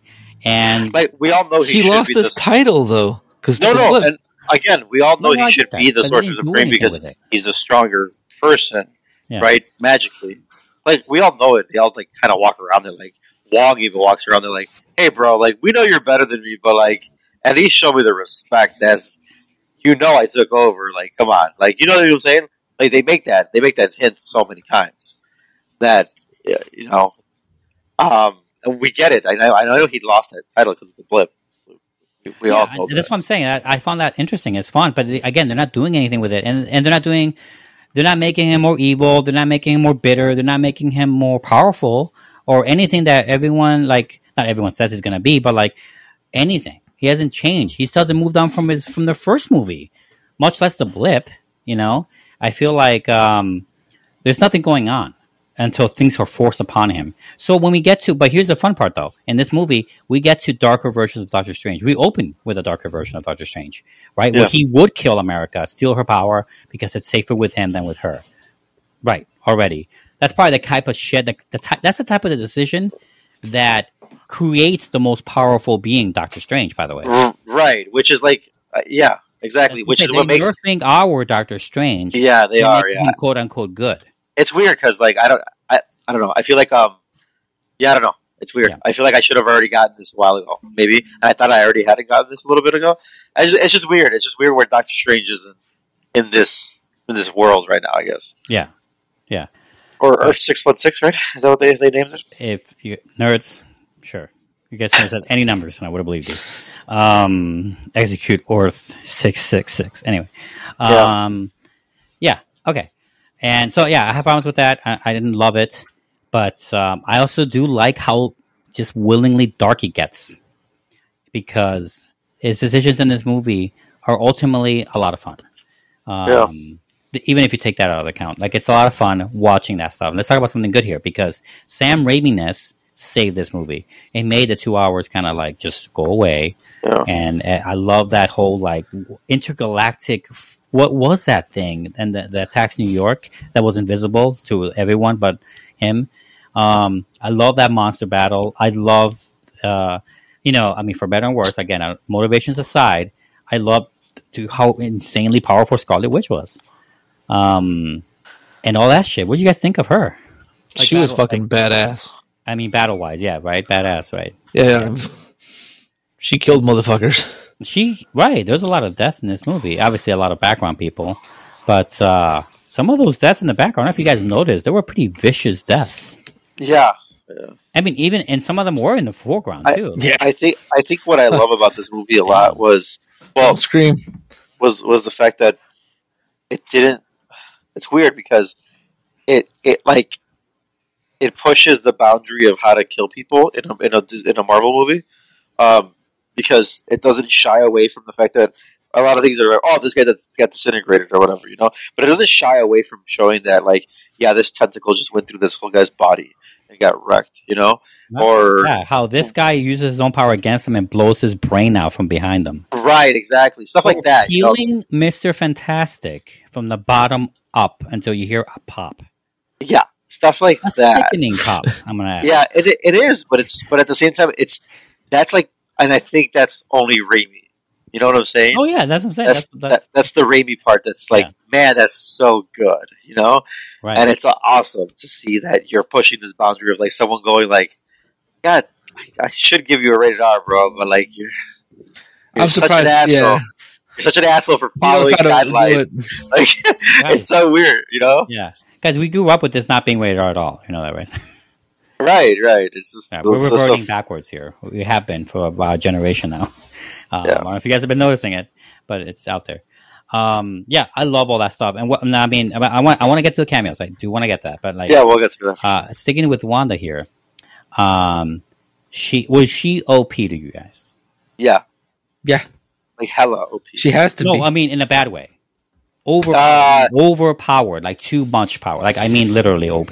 Like I don't mean like, oh man, she was so bad because she's OP. No, I Like- mean like, Well, I- guess the biggest issue I had more was how she's like when she encounter like how she doesn't encounter. You know, what I'm saying like she doesn't encounter herself as much, or is she that like catching anybody, any of her other selves off guard to like kill? I don't know. That's like the thing that that bothered me the most. I feel like we focus so much on Doctor Strange's character, and he keeps finding himself in other multiverses, and you know, finding out how shitty he is or how you know different they are or he whatever failed, they how much he or failed. how he failed or whatever the case is, right? Um, he took it too far or whatever the case is. Which again, I do agree with you, and you make a great point about making this Doctor Strange a lot more human, and that's a great thing to do. Um, but at the same time, I feel like uh, with uh, her, I I feel like she's so OP that it doesn't it doesn't matter. They're like, yeah, she's just so that strong that it doesn't matter. Anybody else doesn't matter. And you're like, oh, okay. Yeah. And it felt just like that. Oh, okay. Yeah. So I mean, no. do you now, think? what do you guys think about? Her? I mean, I think what do I think about what you said. Um, No, that's Luke. What did he think? Oh, I mean, the only reason she's OP is because she has the dark hold, which I mean, like the the other version of her doesn't have, so it's not obviously she's not as powerful. the multiverse. So Right. there's no other person who has it in the multiverse. no, I'm sure some of them. We haven't been in that universe yet, Oh, we didn't see it. Right. right? But that's why she's so OP. She's like Skywalker. Not everyone's gonna be that OP, but No, she will not. be. Not the right term. What's the term, Roth, from the Sword of Truth novel? Dreamwalking. She's dreamwalking into these other people's, right? hmm Yeah, Um, right, that's the term, right? yeah. They they said it. Dreamwalk. Sim- Yeah. they said something similar in this one too. Oh, they also call it that in the, in the main villain of the that other book series. Anyway, whatever, it doesn't matter. Um, the Dreamwalker. Yeah, uh, yeah. I mean, it's insane. Um, it, I I mean, it was, it was. I think it was too OP.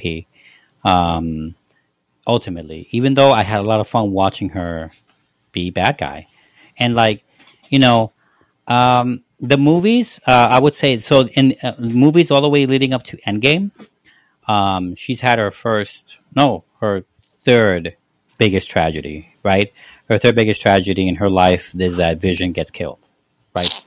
And he doesn't get back. Now, this is after her brother got killed, right? And, uh, the Ultron movie. Yes. And then before that, her parents getting killed from the bombing of her country, right? Those are, that's the order, right? So trauma, obviously, in the movies, try to acknowledge it along the way, but they barely even say it, and then they move on, um, which is a fault of those movies because here we are, and I don't think it's a believable. I don't think it's that believable. Like when you say it out loud, like, "Oh yeah, her parents died when she was little." Oh yeah, then her brother died in war while this guy that they helped originally uh, turned their tables on, you know, whatever. Um, yeah, and then her, the love of her life, who who would they were just dating, by the way. They were just decide, They were just talking. I don't know. It didn't seem that serious, but whatever. Um, she hung her hat on him, and he dies too, by this horrible creature, celestial being. And um, cut to the WandaVision show, and here's where I get lost here. Um, she uh, she does despicable things there. She, she somehow gets away with it. Now the the show ends in a way where it seems like it is resolved. Like she's understanding what she did through her, her reaction as a trauma, like traumatized, right? And and being fucked up by all this, and also being so powerful, she doesn't even know how powerful she is. That she creates this town or mind manipulates this entire town, creates illusions, and creates two children and Vision out of this, right? She does all this shit with her powers because she's traumatized, PTSD, whatever. Um, but by the end of that show, there's nothing. I, I mean, as fucked up as everything is, it's pretty dark when you think about it. Having you know being enslaved by this woman that has no control over herself. Um, like she has no. I mean, no, like I said, no comeuppance. But also, like the show ended in a way where like she's acknowledged what she's doing and she knows that she's wrong. And so I am surprised when we start this movie that she starts off bad. Right, but in the show, she also found out that you know about more about her I powers. And Yeah. now with the dark hold, obviously it's not going to be the good hold. It's the dark hold. It's going to corrupt her even further to go down that dark path. Because obviously she wants to have that, you know, the, the the children and everything like that. She can't have that anymore in her universe. crucial steps here. It's like they skipped all the character steps to just get to this point. Well, but this movie is called Doctor Strange, not Wanda and the Multiverse of Madness, right? I get that. I get that. But it is the biggest cop out of a character motivation that I've ever seen, though. And I don't mean ever seen, I'm exaggerating here, but you know what I mean? Like, it's a book's fault. It's because she wanted to know more power that she got this far, that it got this bad already to the point where she's completely delusional all over again. This is what she did in WandaVision times a trillion because she's endangering all these other worlds. And and she's both smart enough to understand all this new knowledge, but also dumb enough not to see that it's affecting all these realities. Um, and also, I don't buy her trauma. I don't know what you guys think about this, but I don't buy it. Do you guys buy this? Or am I the only one that's psycho here? I thought the the show did a decent job of giving us the fact that she's broken mentally. Um, Yeah, she Um, pretty much lost everyone she ever loved. yeah, I, I- I think the show did a good job of that. I agree with She you. didn't with lose the the- ones that she created. She could create them again. What Right, right. Well, I think it's, and I think the movie tries to build that bridge with very little inform. I with with very little to do, which I, I do agree with you at a certain extent too, where she and I get it at the end of WandaVision, she gets to see the which spoilers for that, but she's reading the Darkhold. But again, if you're already here, you already knew that. Um, but she also she- goodbye to her kids, so whatever. right, she has the book, right, and then she technically becomes uh, what's it, the Scarlet Witch, right? Scarlet Witch, right? um, because of that. But what's it called? Just because of the power, it's like more like awakening in her. Um, and then she, and then now she always has like because she's mentally broken. According in this movie now, right now we're going to this movie because that's the next step.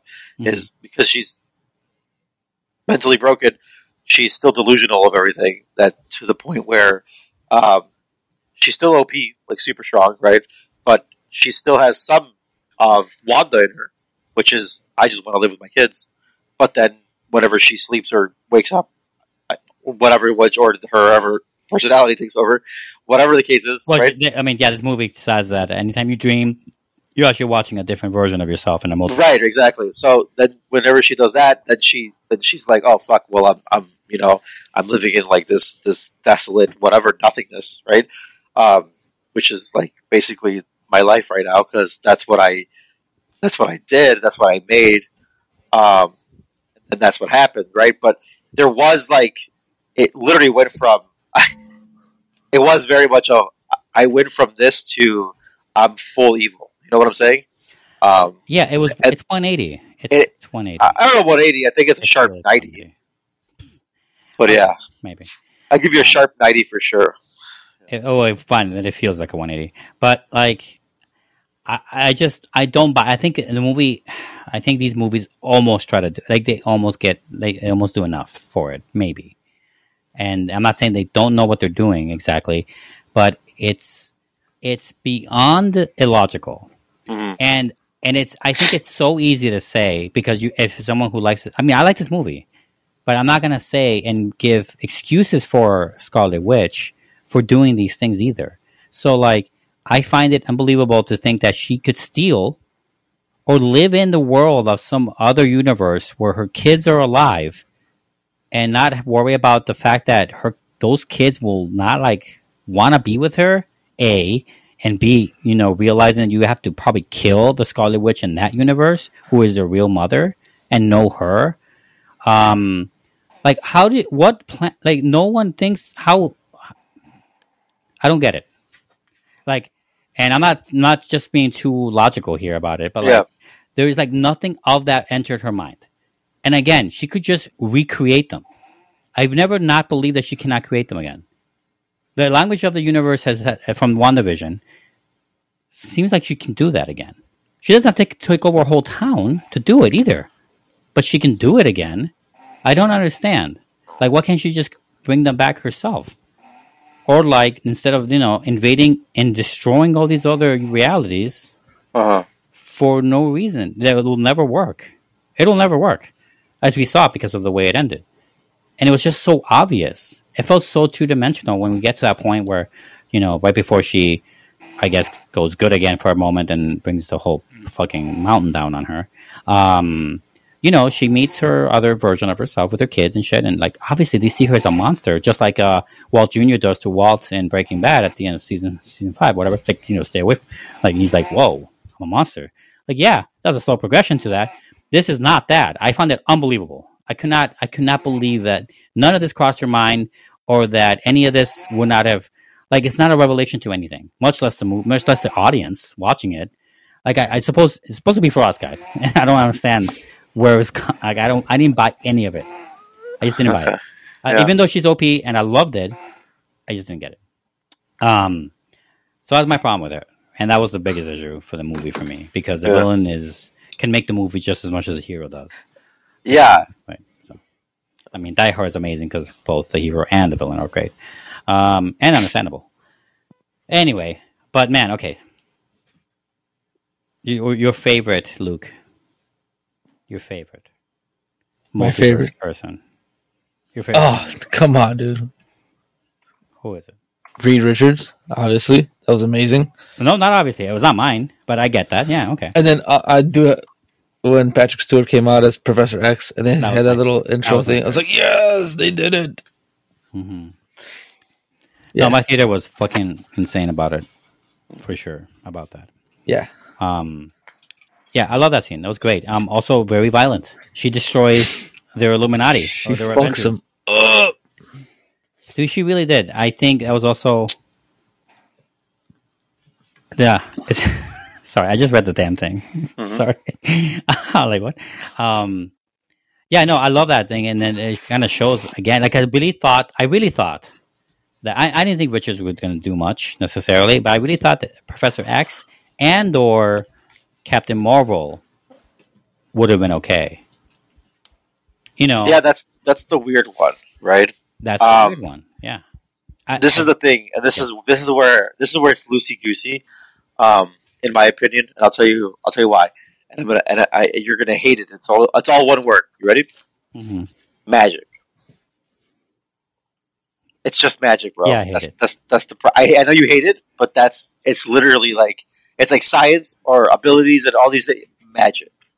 Yeah. and it's it's literally kryptonite to like everything because it's so different. It's so doesn't mesh with everything unless if you're you're yourself is magic and but it automatically is nerfs them. Right. are- but but it, Well- it doesn't it doesn't nerf necessarily. It's more like uh, they don't know what they're exactly what you're going against. You know what I'm saying? No, I, I can see. Like I can. I mean, I I can see them being deterred, like being like having a stalemate of sorts, right? Or even like her teleporting them across the world so that she can do whatever she wants. I get that. I don't get. Yeah. I really don't believe that she can kill Mar- Marvel, and I don't think she can out brain power Xavier. I don't think. What I mean, it's a cool vis- visualization though of his power when he goes uh, in her mind and stuff. I just didn't believe that that he would fail there. yeah. You know what I Um, mean? In those, because they're in her, uh, uh, uh, the, uh, she's in their territory in those scenes. You know, it's all very outward. Like when she's fighting Marvel, she's fighting her with things, not like Yeah, I guess I guess uh, this breaking is, this the is, atoms around her. You know? This is the weird part, I, and I would say the, the thing about Captain Marvel is that overall, I think yeah, she's hundred percent stronger than, but she's beating her in a different way. You know, like she's not she's she's beating her by like making her use her own power against her in a weird way, right? Like having her like yeah, that's it's what the weird. sound guy happened. That's what happened to the sound. that, guy. that happens to the sound guy as well. Yeah, hundred percent. But what, what I guess it's which is like how you beat these people, right? Because they know you know you know in the end you can't like win just head on, right? That's stupid. Um, but the thing with uh, what's his name? Uh, X. is where like yeah, Professor X. I just knowing comics, and this is again, I hate to have the knowledge of comics and stuff to my side, right? To my aid. Um, it's just like literally the only people he ever struggles with in like mind fights, besides like sometimes Magneto, is um is people like oh, magical abilities. like we're talking about like you mean, know astral like plane shit. Isn't that what the yeah like astral plane shit. Killed yeah, them alone. Yeah, many many times, and succeeded many times. right, but maybe not this one. Oh, okay. That's the that, that's the and that's the shitty part though, right? So these guys came in there super overconfident, especially uh, Reed Richards. Which, by the way, I would love to see him. One billion Reed One Richards. billion Oh, percent. think, I, mean, I would love, One billion love to percent. see him, right? I, I- don't get me wrong. It would This, be nice to see a good Fantastic Four for once in my lifetime. That would be nice. We have, Right. I still you have you haven't seen one. So. I mean, no, man. Because don't get me wrong. First of all, the, the Illuminati, just even the fact that we haven't even said the word yet, um, the Illuminati is just fucking chef's kiss of a fucking introduction to that. Um, let's just go there because it's that's amazing to see all of that and how it works. They were just so cocky because they've managed to figure out everything else in their world. You know what I'm saying? That's how cocky. even even were. their Doctor Strange, who was probably more powerful than ours. Probably, yeah, yeah, because he probably made the harder choices or the darker, the rougher choices, right? In his in Mhm. his version. Or whatever. I mean, yeah, Um, he acknowledged his own shortcomings that he could probably cor- be corrupted anytime soon. Yeah, So, yeah. yeah. It's weird because, but like, but yeah, I just feel like they were so cocky into the fact that like, well, we know we've been down roads like this. You know, we've had struggles. We know how to deal with this. And you're like, bro, you've never felt, that you've never dealt with like magic. You know what I'm saying? Like, it's magic. I know you had a Doctor Strange. This is shit. Like, it's fucking weird, man. It's It's fucking weird. it's it's weird. Yeah, it's it's not your No, normal. Speaking of magic, though, Yeah. um, and I love that. I mean, yes, I ultimately love that scene. I'm, these are nitpicks at best. I'm not really worried about it or anything. I just like I find it hard to believe we've seen way more of Doctor Xavier succeeding, being the most powerful mind that he would fail at a mind thing. You know what I'm saying? That just feels unnatural to me. Yeah. Um, uh, but you know, speaking of magic, though, my, f- my my favorite magic thing, besides the obvious, which we'll get to in a minute, um, is uh, him fighting the other Doctor Strange, the what if Doctor Strange version, yeah. um, and that whole musical battle thing. That was cool. I don't know. I mean, I can see people not liking that, but I found it very cool. The no, I thought, that I thought that was actually really clever. fighting each other. That was also very Sam Raimi. Just fucking go bonkers on some weird little concept for a moment, and just go all out and see what it looks like. Uh, well, that's the Um, that's the beautiful part about this movie is that, I, I mean, they they even just like at one point they show you like I don't know like ten different multi- universes or multiverses, right? Uh, yeah. And like when they go through, and you're just like, you know, they're they're paint in one of the universes, you know, they're Yeah, and right. they're like they're, it's just like there's so many different things, you know, and it's Uh, the fact that he can go into just about anything he wants and just be like, well, that's that universe, and I'm going to call it there, Mhm. and that's what's so cool about it. And What were you gonna say, Luke? I want a pizza poppa. Uh, I saw someone on TikTok make one based on what it looked like. is that right? You I can You look didn't it. it. share. No, no, they made it. I mean, like the recipe showed it. You know, So you're gonna make some? Am I? gonna- I can. I, I haven't. I don't, think I'm Hmm. gonna, but I can. Um. Anyway, it looked interesting. It looked fun, but I don't know. I'm not in a hurry. Uh, yeah, they, they, they look fun. I, I also like that cameo. I expected that cameo because he's in all his movies. I Right, exactly. Bruce. Campbell isn't everything. Um, everything Sam Raimi. I mean, obviously. Uh, yeah. Um, I love that that battle. Um, I also liked how they included Rachel McAdams, even though I didn't like the way they used her in the beginning. Uh, I did like how they included her throughout the movies, like having her be the Yeah, the that that was better than the. Yeah, I agree. That was a way better way of showing like the potential. Uh, obviously, the potential wrong maybe of, of a Doctor Strange in her universe to his. That was cool. I liked it a lot. I was like, that's a good way to put Rachel McAdams into this movie, having her be the scientist in this universe. That's cool. I liked it a lot. Um, I, I, one thing I did not so much enjoy is that how America was realizing powers, her powers, and using them, and that ultimately, in order to fight back, and not even successfully all the way fight back, Wanda is to just punch her. I felt like, ah, you know, I would like to see something a little more creative, but it's it's not a big deal, Yeah. right? I don't know if you guys agree with that, but I just like, oh, just punch her, extra hard, right? Yeah, that's what you got to do. But Punch. I mean, it doesn't look much.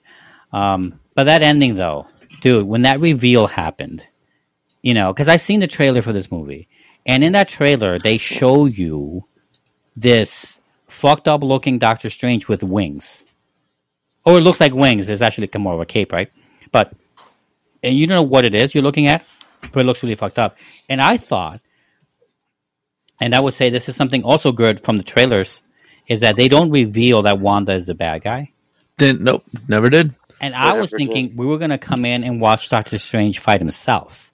Yeah. You know what I mean? I thought that that vision I saw of with the wings and shit, with the black wings, that I, he, eh, that he, he was going to be fighting another version of himself, a multiverse version of himself, like the darkest version, right? And Wanda thought- was gonna help. Right, uh, right, and one of those, right, exactly. Because again, I haven't seen WandaVision. I thought she was like coping, but no, it's the opposite. But what, regardless, uh, but man, that scene was so good, it's so satisfying. When he's like, "Wait, wait, who are you gonna dreamwalk into?" And like, like it doesn't. Oh or- god. but you don't have a, a you don't have a, a live version here. Like who says it has to be alive? and like, Right. oh my god, I love it. I wonder if Sam Raimi had to add that in. Oh, he, it's all him. It has to be all him. Because I mean, he got into the movie like in pre-production. He wasn't the OG director. That's why. He had to have. I, I can't. Ima- I mean, I I, can't imagine. I it. just I can't I can't imagine him not going and they go, say Sam, well we want you to direct the you know, Doctor Strange Multiverse Madness. Okay. I Yeah, have uh, two little- caveats. Yeah.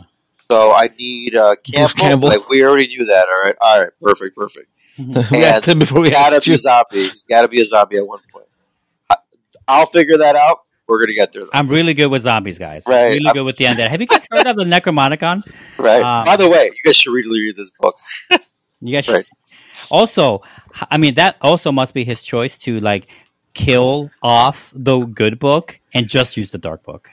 Like this movie uses the the good light book, whatever Veshan, Reshan, whatever the name of it, Ash- I- the Book of Ashanti. Vishanti. Yeah. As like the as the MacGuffin, and it dies off. It gets it gets destroyed. It doesn't matter. We go dark to fight dark here. It's like fighting fire with fire. It's great. I do love that though. I, I love that that oh we're gonna go get this we're gonna go get this book that's gonna help us with everything. Awesome. Hey, it just burns on us.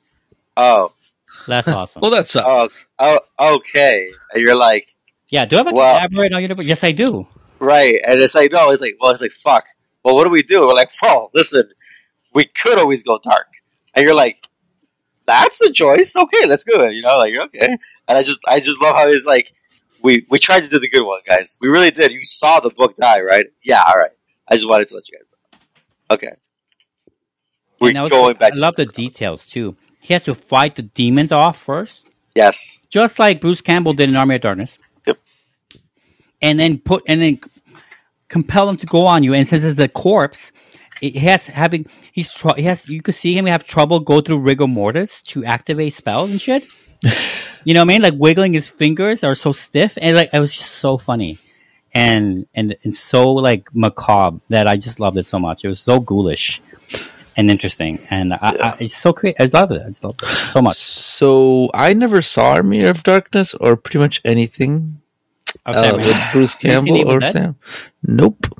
oh man, Sucks. So a lot of that was lost on me, Oh, Hey, but it was still got- fun. No, I have not. oh, dude, you're missing out. So you've seen so of Sam Raimi, all you know is his Spider Man, Spider Man. and this. Yeah.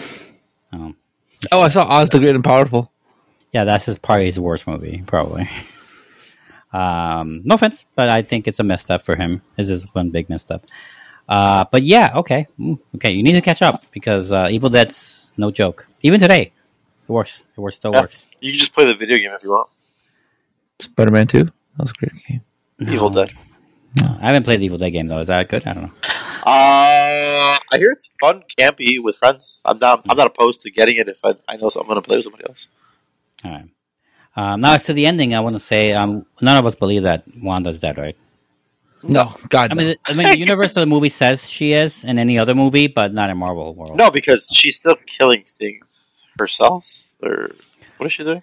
she's killing Right. the book off in other. Putting the book off. Right. Yep. So that just means she has to come back and yeah, Yeah, erase and her also own mind. even if she is erase dead, her own mind. a multiverse version of her could still come in. Right. Well, I mean, I think it's going to be something like she's going to erase her own mind or something, something simple like that. Yeah. Then why just do that from the beginning? Save yourself the pain. Um, She wanted her kids. She's yeah, yeah. you watched yeah. the movie? Dumb, dumb movie. Okay. Dumb plot. Um, Hey, Um, when you have kids, you'll know. no, just you mean nonsense? I'll know nonsense. Oscar, please Ah. don't procreate. I'm not gonna procreate. You don't procreate either, though. If I don't, you don't. All right, it's a, it's a deal. Okay, good. then, we're, then the world will be safer by a margin. Um, let's see. Uh, America is cool. I, I, I guess overall, I like to think I want to see more of her for sure. I hope they Horrible. do bring her more because she's Hey, how, okay. uh, honestly, real talk. How do you pronounce her name? America, Like, no, her like real actor- America, America. Why? X O C H I T L Wait, what? OC. What? X. Her real name The, is like a- the actress's name, yes. not the not. oh, I not you, were- I America thought you were being Chavez. cute. no. Oh, I, I don't know. Rob, I have to see it. Rob, can you say it? don't hurt I yourself. I think I could, but I probably hurt my tongue saying it. It's X O C H I T L. Oh, Zokitil, right? Zochitil? Yeah, that's the the, the chittle part. It's, I don't know. How Zochitil. Okay. Zochitil? It is- says Gomez. Sochi.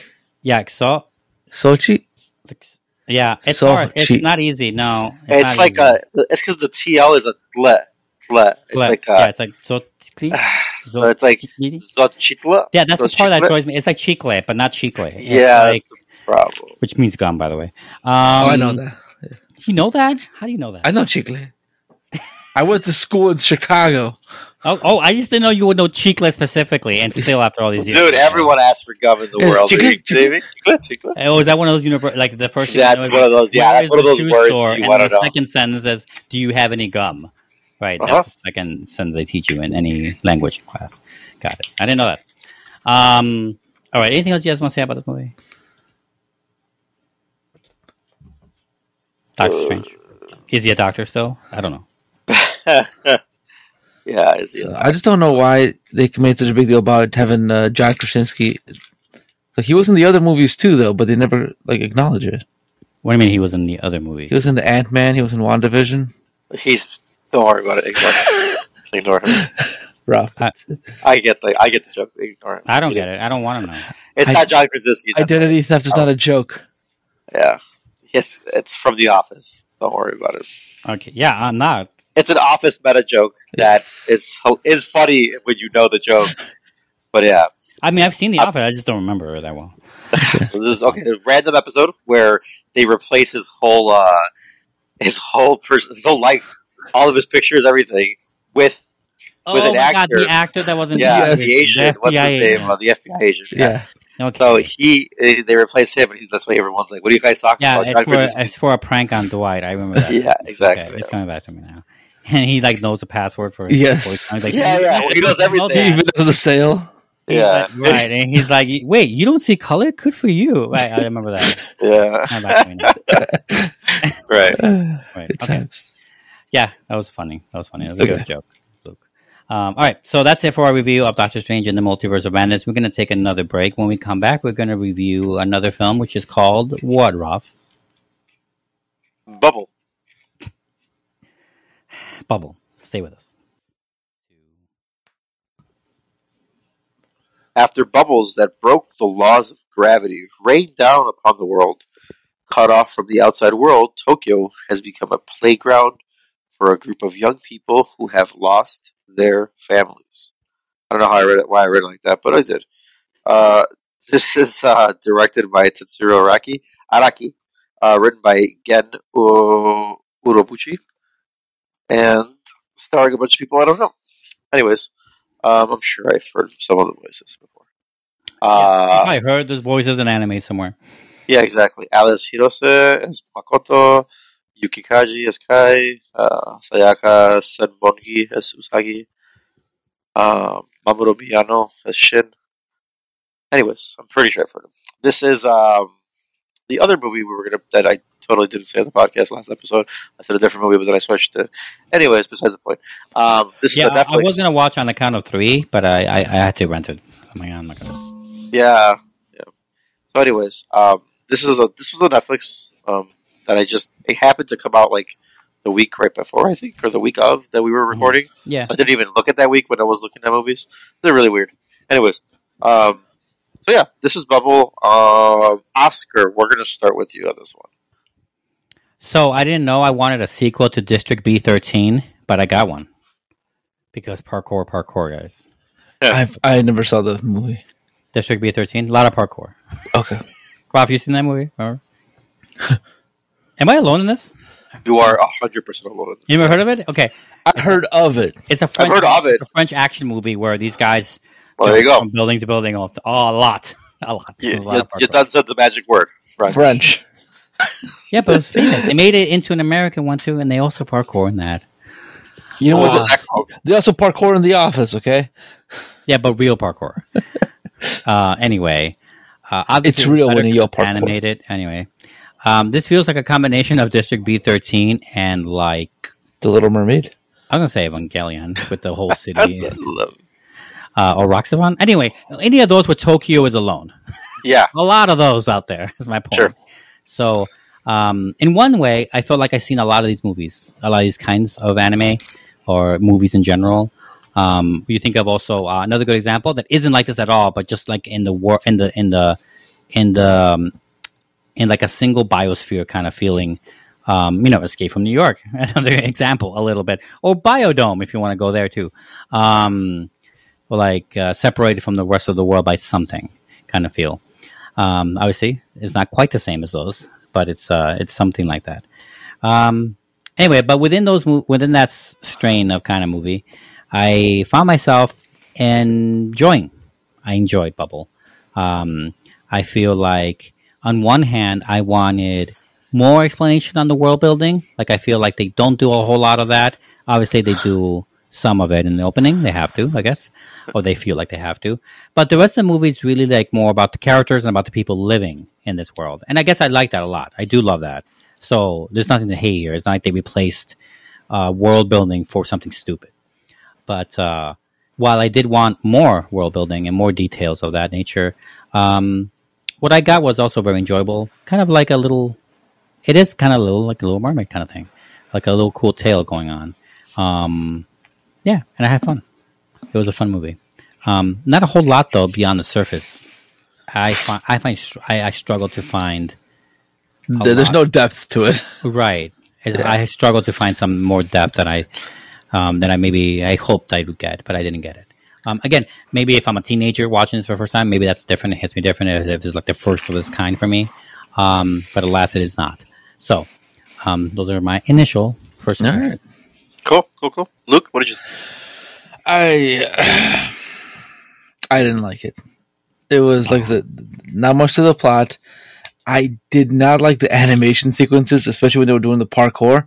They felt off. Like it's like oh, it, it felt like they weren't moving, but the world around them was moving, and it just felt weird. I just it, I hated it. And then I feel like Maybe. I feel like they're trying to like r- r- rip off uh, Makoto Shinkai's style when he when they show like real life places. It's like I see it's insp- the inspiration there, but I don't see. I don't feel like the like. I think when he does it, there's like heart to it. Here, I think it was just like, eh, we'll just I rip mean- it off. you're just a you're just cock ready for him. That's the difference. One thousand percent. but you're too cock ready for him. Like I would say, Makoto Shinkai's power is that he brings complexity to these kind of stories. Yeah, that's yeah. I was, That's his power. And along the way, you feel so sad. You know what I'm saying? Because he has a lot of complex characters and he brings that forth in impressive ways. Um, I would say this movie, I don't think it's aping his movies, but you're right. Everything around it does feel like it would be, it could be a Shinkai movie. But also, they've been making these movies before Shinkai was around too. So, um, so I, I kind of feel half of what you say, Luke. Right. I'm sorry you hated it. That's all. I, didn't- I didn't get that from that. I, I will never watch this movie again in my life unless it just happens to be on. so if I go home and press play on your Netflix, you're gonna watch it. Mm, I mean, you gonna come over just to press play? I mean, I would, but you never. I mean, you can show me so many other better movies, and you want to do this? Yeah, but it's not like you'll get the better movies anyway. I mean, just because, to be honest, man, I have to watch it. I'll just walk around. Have you watched the Before trilogy yet? Anyway, um, Soon. What about you, Ruff? Um, I am a little bit in the camp of both of you guys. I'm in between, where I felt like uh, I agree with Luke 100. percent I felt like they were just trying to. Um, it did feel very much like a Shinkai movie, Makoto. Like the weather, you with me, or yeah, Weathering things with like you that. and Yeah, your whatever. name. yeah. I wouldn't say your Um, name, but I would say weather with you. It feels more closer to that. Weathering. Whatever, whatever. It's It's not whatever. Sorry, go ahead, Ruff. yeah, so I did feel more of that.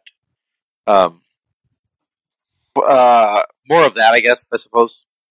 Um, also a little bit of uh, what's that time travelers anime uh, movie that I forgot. The one that I love. The girl who leapt through time. Yeah, that one. A little bit of that. Um, with the girl. Um, yeah, I, I did love the parkour in the movie. I didn't.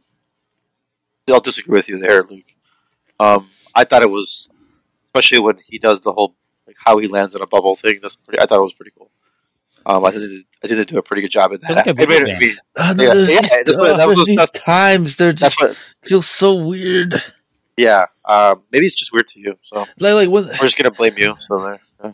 so when it's like when they jump from like one place to the other, it's fine. But when they jump from like one place and you don't see where they're gonna jump to, that feels way off. Like it's just it's just not animated right. I don't know. Hated it. No, now on on a on an intellectual basis, like as much as this space is this can be based in reality, right? Uh-huh. Like they're living in like they're flesh and blood in this world too, just like we are in the reality, right? As much as you can give that, I agree with you, Luke. Sometimes it, does- like it's like Spider Man. You don't where is the web coming from when he's swinging there? Like it feels like if you catch it at the wrong time, you're like, okay, there is no building that that web is attached to, right? Right. Right. Right. You're or like, like even or even Captain America's shield, how it keeps coming back. It Yeah. makes no sense how it was bouncing. Like, and then even even he says like that thing defies the laws of physics. Um, yeah, it does seem that way a few times, but I wouldn't say that the animation is. ma- I would- You know, I wouldn't say that. Uh, I just think that they don't always do a good job of maybe showing where they're going or how they're going it. But like, I, I didn't feel though what you're saying about the animation feeling wonky there. I didn't, I didn't get that. Yeah, I didn't get that either. Um, Yeah. But I get that. Um, but I, I, I did feel like I wanted more from the, the story. Also, um, I where I agree with you. Like this whole like, um, they give a quick like thing where you know like troubled kids or homeless kids or whatever go in Yeah, there because right. there's nothing else, and that was okay, right? That's fine.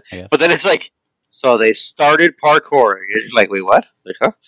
And I, I get because you have to traverse through the land. So okay, that's okay. But then it's like it's just it's just kind of trippy how I they made it feel like it was bigger than it was, and it and if and it wasn't. It was like the same three groups or four or something in a weird way. Not just like like one and a half. yeah, it felt it felt so it felt so it felt big at first, and then it was like, oh, it's just actually very small. It's like Yeah. you guys are the only ones keeping this alive for like no reason. Like, and it's just I felt for no reason, you know. Um, there's a lot of things going on in that aspect. So yeah, the movie does falter a lot. Like I'm not, I don't plan on watching this movie ever again either. I'm on the same boat as Luke on that end. But at the same time, I didn't feel like it was like horrible. Um, very much Little Mermaid, sure, yeah, because that's what they're saying in the whole time of the movie. Um, but Yeah. yeah, I just It's felt like not as good as Ponyo, I- which is another. right there's there's stuff going on in the movie that I just feel like some of it is good, some of it is whatever, and most of it is whatever. To be really honest with you, so it's just kind of flat, just kind of flat. Yeah, I know. I remember I kept asking myself, like, like I think if they raise the stakes of the premise, like for example, like once you go into this bubble, you can't get out. Right, That would be interesting. Like this Right. scientist lady doing research there, she can only send messages out, but once she goes in, it's a one way trip until they can figure this bubble thing out. yeah, I just Um, yeah, I felt like you know, that would be interesting. two. That makes it more important than being there, and then having to live there and create a culture from it. Um, and then beyond that point, like, like you know, I saw one of them come out in one like background scene. One of the team members comes out of the water. Clearly, they went down and grabbed food from somewhere from the underwater, right? Kind of like um, kind of like Waterworld, just not as not as deep. Sure. Um, and uh, and then to retrieve supplies for them, right? I'm like, I want to know that culture. Like, how often do they go down there? Like, what's it like down there? Do they are there bubbles down there, or just only on top of the water, like regular bubbles? Um, like what kind of is there sea creatures that are alternately affected by that kind of thing? Uh, I don't really understand spider webs. They just say spider webs, and they're like, "Oh, okay, that's just a bad thing." Got it. Okay. Um, they never explain that. Um, are those real spider webs that get sucked in by the funnel thing? Is that what's going on? Like, yeah, they don't explain much of that Yeah. at all. Um, and it does that in lieu of this this story about this this girl, right? I mean, uh, we'll, we'll get into spoilers in a second, but like about this girl and this guy, right? And um, how she materializes, let's say, out of seemingly nowhere. To Not save- thin air, but hard water. but almost thin air, um, liquid air, and um, yeah, right. And, and the movie starts goes from there again. But like, man, I don't. Yeah, and it and make and it's just like I like that it focused on the characters. I just wish maybe it focused on more characters as well. Um, it tried a little bit, but maybe not as successfully as I would have wanted. And I, I guess I'm, I, maybe I wish the movie was more ensemble than it was about these two. And it's really just about the one guy, really. It really is just one guy. But um, yeah, I don't know. Um, I had fun, but I had fun along the way. So it wasn't it wasn't a bad movie by any stretch. I just feel like uh, what it wanted to focus on, I just wish it didn't. Mm-hmm. You know, but what Yeah. it focused on was fine. You know, it did fine. Um, you want to get some into spoilers then for this movie? Is this a good time, or you guys want to say something else? Nope. We can go to spoilers. No. Okay. All Spoilers right. for Bubbles starting right now. So what do you want to say, Luke? I have no idea. Oh, it seems like you were going to say something. No. Yeah, a hundred percent. Everyone thought like, you we were can gonna say something. spoilers. I was like, oh, Little, sure, Merm- the. Little Mermaid in Tokyo. If you're listening to this podcast on a car, beep twice to let us know that you think Oh, Luke was going to uh, say something. I, too. I, yeah, right. I'll say something. I'll say something for sure. Well, remember when they uh when he says his backstory about how he was like on this at this radio tower visiting, right, or whatever the hell he was doing. Observation tower, yeah. Sure, whatever. And then he, all of a sudden he's like down down at the bottom, like being Yeah. rescued. Yeah. And so like I, I'm watching this right, and I was like, how did he get down there? Yeah, it's about. Is he dead? I thought the same. So I thought I was like, how did he get down there? And I was like, did I miss a scene? Because I was watching this movie. With, I saw this movie with Luke, uh, Luke Reagan, uh, our other friend, and then uh, we're watching it, and I'm just like, I don't think I missed a scene, right? I was like, all right, whatever, right? And then I see it later that they were they show the reveal, and I was like, man, I fucking knew I didn't miss a scene. And I was like, I was so mad at myself for not calling it out, like, because I was like, I should have called it out. I should have been like, oh yeah, that's that's gonna be something later. I think we were supposed to call it out, right? Know. Right, right. I think it was supposed to be there, but I was just like, I, I swore I was like, did I miss a scene here? Like, I just, I, I, I know I looked away for like two seconds, but I was like, I didn't look away that hard, right? Like, come on, like, you know, one of those things. But yeah, that was that one part. I was like, Yeah. You know, I I, mean, it- think uh, I think what we're what we're talking about here, what bothering us, what's bothering us about the movie is I think this movie is supposed to be for children, maybe. Um, I'm guessing. Wait man, fuck them kids. No, no. I mean, kids' movies are, are they can be fine. I mean, kids' movies can be reviewed here. Is my point, um, and they exist. I and I think that the more we're talking, more I'm thinking about this movie now, um, the more I think it is meant and geared for children, based on the simple story, the Little Mermaid story, basically retold in in different way, in different setting, and all that, and language, and then um, and the fact that it doesn't do uh, a whole lot of adult themes. You know, can I give you a quick uh, thing on Yeah, uh, kidnapping, director? not an adult thing. Can I give you a quick thing on our that director for this movie? What's up? I'm going to give you from what he started with Black Lagoon, okay, TV show. I've seen it. Good. Death Note, hmm uh, Kurozuka, which I've never seen. High School of the Dead. Cabinet, uh, Kabaneri of the Iron Fortress. If you've never seen any of that one, that's a. Um, and he's done all of the Is Attack High on Titan. School of the Dead the one I'm He's, done, thinking he's done all of the Attack on Titan. So this guy went from dark to this. Yeah, then he did Bubble. That He's- Bubble seems like the opposite of those. All of things that he's done uh, that I've seen, the Black Lagoon, which the Black Lagoon is something in between. I can see that Black Lagoon in this a little bit. Um, not really because it's kind of dark. Death Note, dark. High School of the Dead, dark but fan servicey. Yes, that's Very. the one you're talking about. Uh, Kabaneri Iron Fortress. It's basically Attack on Titan in a different way. Mhm. Um, Okay. Attack on Titan is Attack on Titan in the same way. Um, and then bubbled. Yeah, it's really weird. I feel like he's just made like a sharp turn, and I'm just like, "Hey, I'm gonna do this." What? It's What? like if Tarantino, Tar- Tarantino next movie doesn't have any swear words in it. He's gonna. The N word.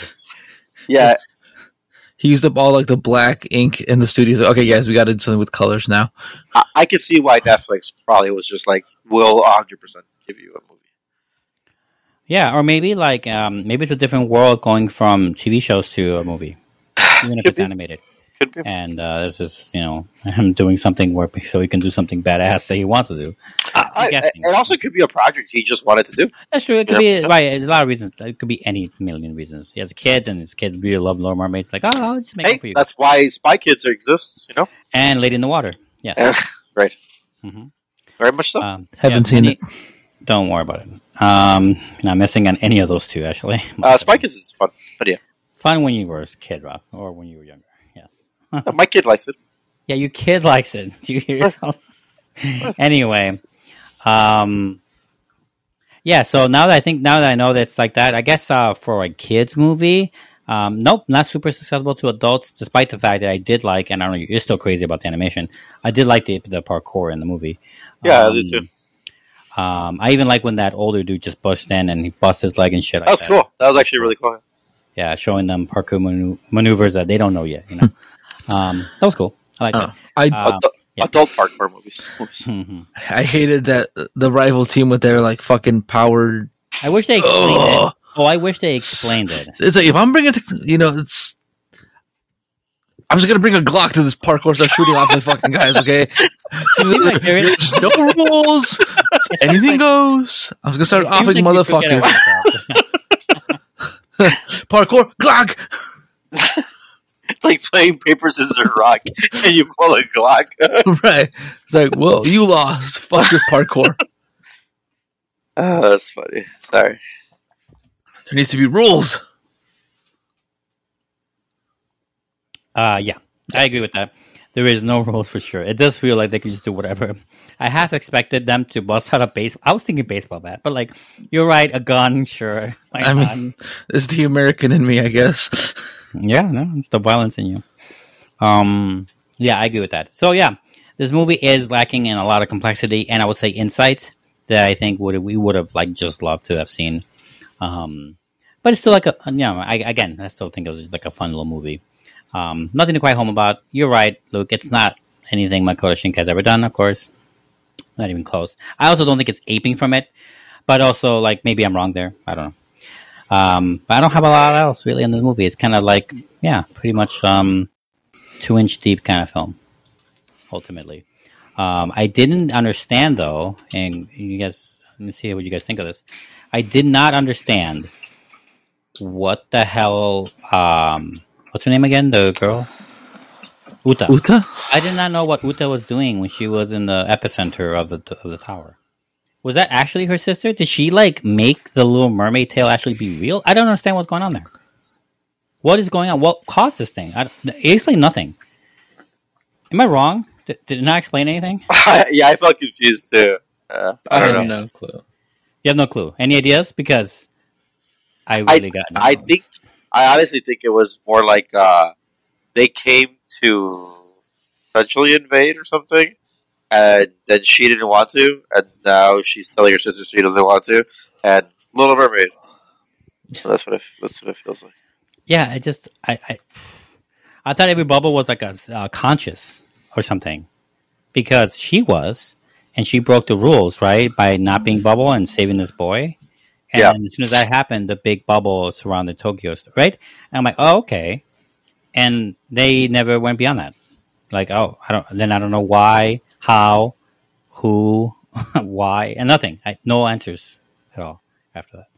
So I feel like, um, yeah, and maybe another symptom of it being too cavalier on the story just to be a kids movie. I don't know why, but I, I do wish I, I had more. Please, more would have been nice. Um, anyway, that's all I got in the movie. Anything else, guys? Uh, no, I wish I had more. Yeah, unfortunately. Anyway, uh, Luke, you're good too, right? Oh, definitely. Yeah, don't be too proud. All right, uh, we're going to take another break. When we come back, we're going to review our last film of the evening, part of our batathon, which is what? Ralph? Batman Under the Red Hood. Stay with us. There's a mystery afoot in Gotham City, and Batman must go toe to toe with the mysterious vigilante who goes by the name of Red Hood. Subsequently, old wounds reopen, and old, once buried memories come into the light. I thought I read that wrong, but I didn't. This is Batman under the Red Hood. I was like, why is there older again? Um, this is uh, directed by Brandon Vietti. Vietti. Um, Bruce Greenwood is Batman. Jensen Ackles is Jason Todd. Uh, yeah, from Supernatural. Yeah, John DiMaggio is Joker. Neil Patrick Harris is Dick Grayson. Yeah. Eh, yeah, Jason Also, Isaacs Bruce, is uh, Bruce Greenwood. Check him out, guys. He's a character actor. You've seen him in thousands of things too. right. Jason Who? Isaac. Bruce Greenwood. Okay. Yeah. Oh, I know. I know. Not Jason Isaacs is uh, Ra's al Ghul. Mm-hmm. Uh, Wade Williams Black, uh, Black Mask, Mm-hmm. which is funny because I can see it now. I didn't think about it, but I can see it now. Yeah. Watching, seeing his face, yeah. And then uh, we'll leave it at that. Um, so we're gonna go with me, right? Because I think we started with Luke. Yeah, I think so. And, uh, Yep. Dope. Um, I'd do it. Yeah. So I love this story um, of Batman because um, it, and I love the ending of this of this movie um, because like, because Batman has to say it out loud, right?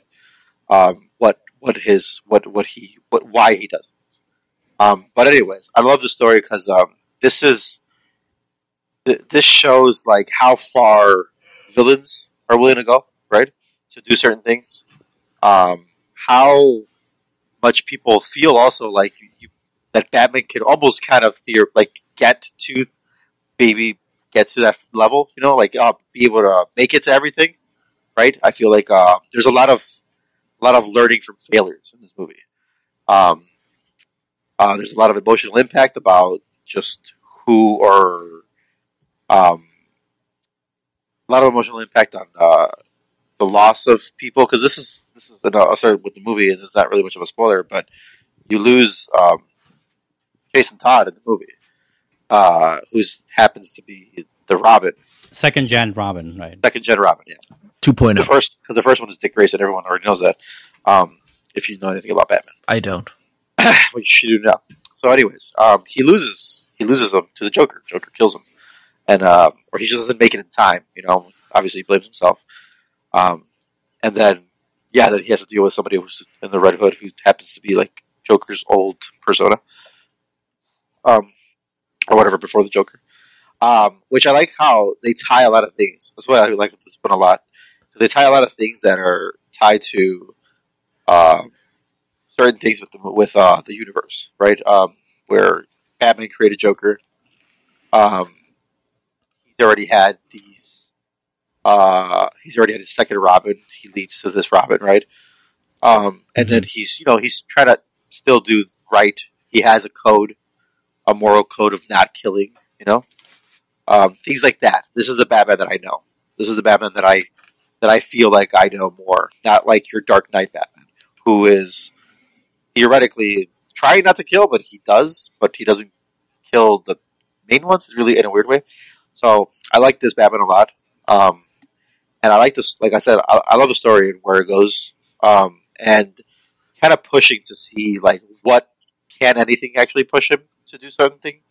What's the reasoning behind his behind uh, Batman? How much just how much punishment the guy kind of goes through, um, things of that nature, and then uh, seeing, I guess, uh, how much the villains kind of know also that Batman isn't going to do something to a certain extent, you know, and that's actually kind of, especially with Joker, kind of seeing how freaky and how villainous he is uh, to be, how ruthless he is, I guess, or, or the word I was looking for. Um, Yeah. but yeah, that's without getting into spoilers. That's yeah, it was a good movie.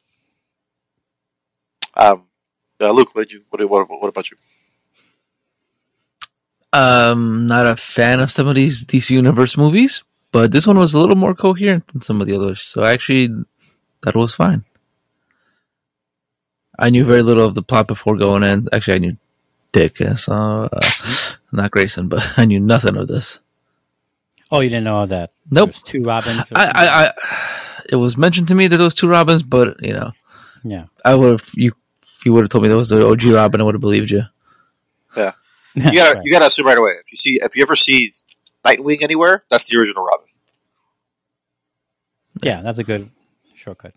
Yeah. Or if I you ever hear I- Dick I- Grayson, I, Dick I Grayson is the original Robin. most of this, believe it or not, from not just the animated series in general. Yeah. But also the Arkham games. Yeah, the Arkham games do a great job. Yeah, they do. I Yeah, I, I haven't played those in such a long time. I forgot most of them. Me either, but I'm saying I still remember some stuff. Like so, when things pop up, it's not like I remember before, but it comes back to me. You know, when they bring up someone, I'm like, oh shit, uh, yeah, that's this guy's. You know, I remember right then and there. You know, it's not like I have encyclopedia knowledge because I haven't played the games in forever. That was PlayStation Two era, right? Two and three, Three So, like, just three. Three, yeah. and all three? four. Three and four, yeah. Is it? Three and four? Okay. Yeah, three Uh, and four. I started at three. Well, anyway, yeah. Anyway, interesting. Yeah. Um, on my end is that I really, I really dug this movie. Uh, I thought it was, uh, it kind of, it reminds me of what I mentioned bef- earlier about Batman Hush, in the sense that in that movie, uh, it takes the morals, uh, the the strict code of Batman as a compulsion like at this point, like at that point of that movie. Uh, it treats it more, more like a compulsion, like Uh-huh. something he can't stop doing. Yeah. Even if he wanted to. This movie is different. This movie is more like, you know, before compulsion sets in. Um, Yeah. I mean, he's more aware that he is, it is a choice. And I, you know, we're going to say, I, I keep forgetting to mention that we're going to spoil the movie in its entirety from the go, from the get go. Sorry, I forgot to mention that before. This is an old movie now, and we're going to Yeah. spoil all these Batmans from the beginning. So, um, at, that ending is really perfect. It shows a perfect Joker. It Uh-huh. shows a perfect victim in the sense of uh, of Jason Todd. Is that his name? Yeah, Todd. Yes. Todd, Huh? uh, Robin, Robin too, and it shows a fault of Batman because, um, you know, I I struggle to think if like day one Batman would agree with him, or his parents, or his butler, or anyone he knows would agree with his assessment after being put in that choice. Um, I don't agree with him. I do believe that there are people out there that will that I don't want to say deserve death because that sounds hor- harsher. Oh no, mean. they need to be offed. but like you know, like this Joker guy is literally put seemingly on his earth just to fuck with you in this code Right. he you know that's why it's a perfect scene for him too because he just like is all in for it like Oh. oh, my god yes this is the best i did not know what i was signing up for but Yeah. this is amazing Yeah, right? yeah. and to him that is his crux and that is his code and which is codeless and that is his thing you know he is the ultimate untrustworthy hard villain because he does whatever he wants whenever he's unpredictable he's a wild card literally and everything he does but except that except when it comes to batman he wants batman to break his code he would love to see that even if it's him that he breaks it on as a matter of fact he probably prefers that it was on him Yeah, because he wouldn't have to see it any other way. Right, he wouldn't want. Right, he, he, he wouldn't want to see it any other way. Uh, it's a great moment for Joker, and I love how the movie kind of, uh, the movie kind of like uh, bookends with him because he's not in the movie really. Yeah. But it bookends with him, and this movie focuses more on mafia stuff and other other people. But like that beginning is hard. It's harsh. He's beating him up with like with what he knows best, just like a blunt object, and it's like breaking ribs, and it's pretty hard to watch. And um, you know, and it leaves him alive long enough to try to crawl out and not make it. Like it's like it's pretty harsh. I like that a lot. Um, obviously, it's stupid for Batman to blame himself for it, but when it leads to that ending, though, and he says he admits it that he is he wants to kill this guy. He wants to so bad to end this guy's life, but he can't. Almost mixes up a compulsion, but not really. It's more like it's not even he's afraid he'll lose himself, and it's not even something stupid as saying like he's not saying like, well, if I do this, where does it end? It is a little of all those things, Yeah. But it's more like it's more like and it's a it's a fault. He is principled to a fault. Yeah, It's Yep, like when you- one hundred percent. that's exactly what it is. Yeah. right. He is like the literal embodiment of a principled. Like he is too. He's actually too strict. He is completely way too much. He has, you know, in, in such a gray world, himself being such a gray hero, right? Um, yeah. What the fuck? Um, he like he can't he can't see this as anything but black and white. Yeah. It's so interesting. But that's And I think that's what makes him like that's so Batman. Like it's just like it's so crazy because that's like I think without that you don't have I I don't know. There's there's a weird thing. I, I feel like the capital punishment should be instilled in Gotham. Just like listen, we caught the Joker. Motherfuckers go into the you know like we're just gonna kill him. Like come on, he's already killed so many people. Like we got him. Like you know we got him, guys. Like you know they just need to instill capital punishment so he has to get away with finally like not dealing with them because he's just going to keep capturing him. You know what I'm saying? Like, but he's he's going to cause so much death. Um, it's just yeah. it's so crazy. It's so weird. So you should always get you get one, just one. So yeah. Spider Man, you only get one. You only get Yeah. one. So there, there's a interesting, and I'm, I'm gonna. I hate to do this to you guys, but there's. Oh, so boy. remember, I was talking to you guys about the uh, the other movie I saw, the Death in the Family. hmm Yes. Yeah, so it just starts off with this. The only redeeming thing in that Death in the Family story, that the, the cliff notes of this movie, which is instead of watching an hour and 15 minutes, you saw 29 minutes of it, um, is that it's a voiceover about Batman explaining what happened, right? He's just going through it.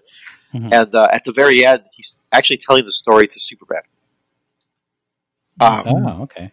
so, and he tells a story to Superman, and he's like, and Superman tells him, well, you know, that's actually, and he tells him, he's like, well, that's what makes you you. That's exactly why you're probably one of like the strongest guys we have because you're so human. Because because you are that person, you're willing to do, you know, those things. You're willing. You're you're not willing to to to break that code. Is exactly why you know you're always gonna you're always this. You're you're always gonna be able to be who you are and be this guy who's who has to think in the ways of you know critically think to make sure you don't break those codes you know and always live that life. And it's hard. It sucks you know and superman's telling him that. He's like but that's actually why i appreciate you so much you know? Um, but it's also because he's so honest and talking to him about it also he's like at least you have like someone to talk to about it and it's not just like you know you're it's eating away at you and you're gonna die from it you know? At least he's telling Yeah, Clark- but but but it's it's it's um it's a it's a problem though. It's it, it is hundred percent a problem. I agree, but but Like- that but it's like what what else? What do you do at this point though? How do you how do you how do you alleviate this situation? well, like it seems like okay, we're to a point where like where like you know if he would if he if Batman blames himself for not being there on time to save Robin, then he should be blaming himself for all the crime getting being caused in Gotham for all the people he is not killing. Yeah, I, I think Right? he blames himself for for But but that's also ludicrous. yeah. I don't think he blames himself for not being there in time. I think he blames himself for I mean, not not Well, no, you're right. him Ultimately- properly or whatever else. Well, you know, no, I would say else. he's probably regretting getting him and uh, making him having. Him. Oh yeah, that's that's probably the bigger regret, of course. Yeah, yeah, right. I mean, I blame him because by not actually killing off the crime, you're just encouraging more crime. well, which is crazy because what do you guys think about that? So that's it's that's like Lightfoot. It's like Lori Lightfoot in Chicago. so like that's what sorry, but it's like well, He'll knock on your so- door tonight. So right, right, right, right, right. So like, so the Red Hood in Gotham. That's exactly what he does, right? What does he? What does he do? He comes in, threatens everybody. Goes, I'm running your shit The down. vigilante we need. right. I'm gonna no. He runs the shit. He brings crime down. They literally say yeah, crime's been down. There hasn't been that much crime Right. because he's controlling it. He's basically saying there's no more fighting. Everyone's making money. Like you guys can still do your shit, but there's just gonna be no more fighting anymore. So there's no more crime. So if there is, I'll kill him myself. That's essentially what he does, right? And he Yeah. runs, he runs, he runs it properly. Basically, telling Batman like, like you have to fight fire with fire here. Like, there's no other way to do it. Like, what you're doing is you're like making ten percent impact, and then they double their efforts. Now you're making five percent impact. Like, you're just not doing enough. There's just not, there's just not enough. hmm And I love that that he goes to this length. You know, um, it's just that he is very naive in the effort. Obviously, he was trying to get to us even a Yeah. different length, but Right. It, it, it, yeah, it limits things. For example, like um, I would say the one fun thing about this movie that kind of shows a, a, a little showcase of it is that even though this is very much populated with a lot of super people, uh, a lot of technologies that are also kind of make people into super versions of themselves, super guns, super armor, whatever. Um, this is already that world, right? um, but you know, Batman is so unstoppable that it, while he has limits, meaning he won't kill you and you'll get his attention when you do X amount of things, Right. meaning a big enough thing, right? Or involve yourself with this whatever. Uh, you do X amount of things, it'll he'll come get you. So you know those limits. You can operate underneath those limits um, safely. Assuming you can get away from the cops too, but that seems like they're, they're not even. Jim Gordon does not make one appearance. There's no, there is no police as far as I remember in this movie, um, which is fine. You don't want to introduce more elements, but um, Yeah. uh, But there's a budget, okay? We got Right. but, you know, but Batman's problem, you know, just like just like well, that's what the criminals have to deal with. Batman's problem, obviously, we just described the big one, which is the ending. Um, he, we won't kill anyone, right? He will not, will not, no matter what. We, we cannot. Now, there's no real answer to that because he cops out. He finds a way out, and Joker even admires him a little bit, like you found another choice, you motherfucker. Yeah. You still found a way out of it. Right. Um, it is funny. Yeah. Those- that's what. But that's what Joker loves so much about him too. yeah, no, it's they should just get married. They really. should. Um, um, but the other problem he has is that he is one man. So Robin was corruptible. You put Nightwing in that, Nightwing in that situation, I'm pretty sure he's doing it. Right? Yeah. Um, so I think. I think uh, Nightwing would have taken the. Would have killed Joker for killing. For killing what's his name? Robin, For uh, killing Robin. Yeah. Um. I for Jason. Jason. Yeah. I think. I think. I think Nightwing would have killed him. In my in my honest opinion. Um. Should have killed him. should have. Should have. Yeah. Sure. I guess you could go that route, but I think at that Yeah. point. I mean, Anyway. it's like almost splitting hairs here, but it's a little bit like that. We're splitting Yeah. hairs here. We should kill this guy. Um, but beyond that, like he is, uh, Batman's biggest problem is that he's just one man. He literally cannot be everywhere at once, right? He is. Uh, he has, despite Nightwing and Robin, he is not everywhere. And but he is unstoppable. Wherever he is, he will be unstoppable. But no one else is Yeah. and he can't be everywhere. And that is such an advantage on the villains because there's so many of them. Right. And you know, and they keep escaping and stuff. I think the best solution says he can't break his fucking code is that he should just imprison them himself. Seems like that's the best way to do it. Has the movie ever done that, Ralph? I don't think so. I don't think they have anything done like that. I mean, I think at one. I think at one point they had done something where they do like a big imprisonment with like Superman and stuff like that. Like they do like a different prison that's not Gotham. But I could be wrong. I think about the the Phantom Zone. No, that's uh, that's, that's that's that's just Superman. that's Marvel. Sorry, That's Marvel, the Phantom Zone, is it? No, it's not. or not? The, I'm talking about the jail. Oh, never mind. I'm sorry. Okay, sorry. That's super special jail. Yeah, no, no, no. Okay. Um, no, no, yeah, yeah. Now I know what you were thinking. No, no, no, no. I'm talking about the the Superman jail. Um, the uh, the astral plane. I know what you're talking about. Yeah, yeah, yeah. No, no, no, not like that, but something similar to that situation. Yeah. Um, I feel like that's the best way to do it because he would know the perfect way, the perfect cell to make for Joker and anyone else. And like, why not just do it yourself? It seems like they won't escape there because you know no one knows who you are either.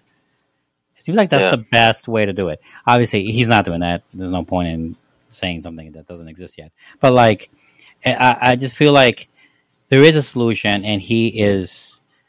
And while he feels so sorry for Jason, he is ultimately not. I mean, he, yeah, he doesn't have. He doesn't. He doesn't have a valid answer. So, mm-hmm. and it's disappointing a little bit because it really just shows his faults, which is which is what I love about this movie in general. Um, Yeah. it really brings Batman down a peg. I feel. Um, again, not not unlike Hush. Hush did it too, just differently.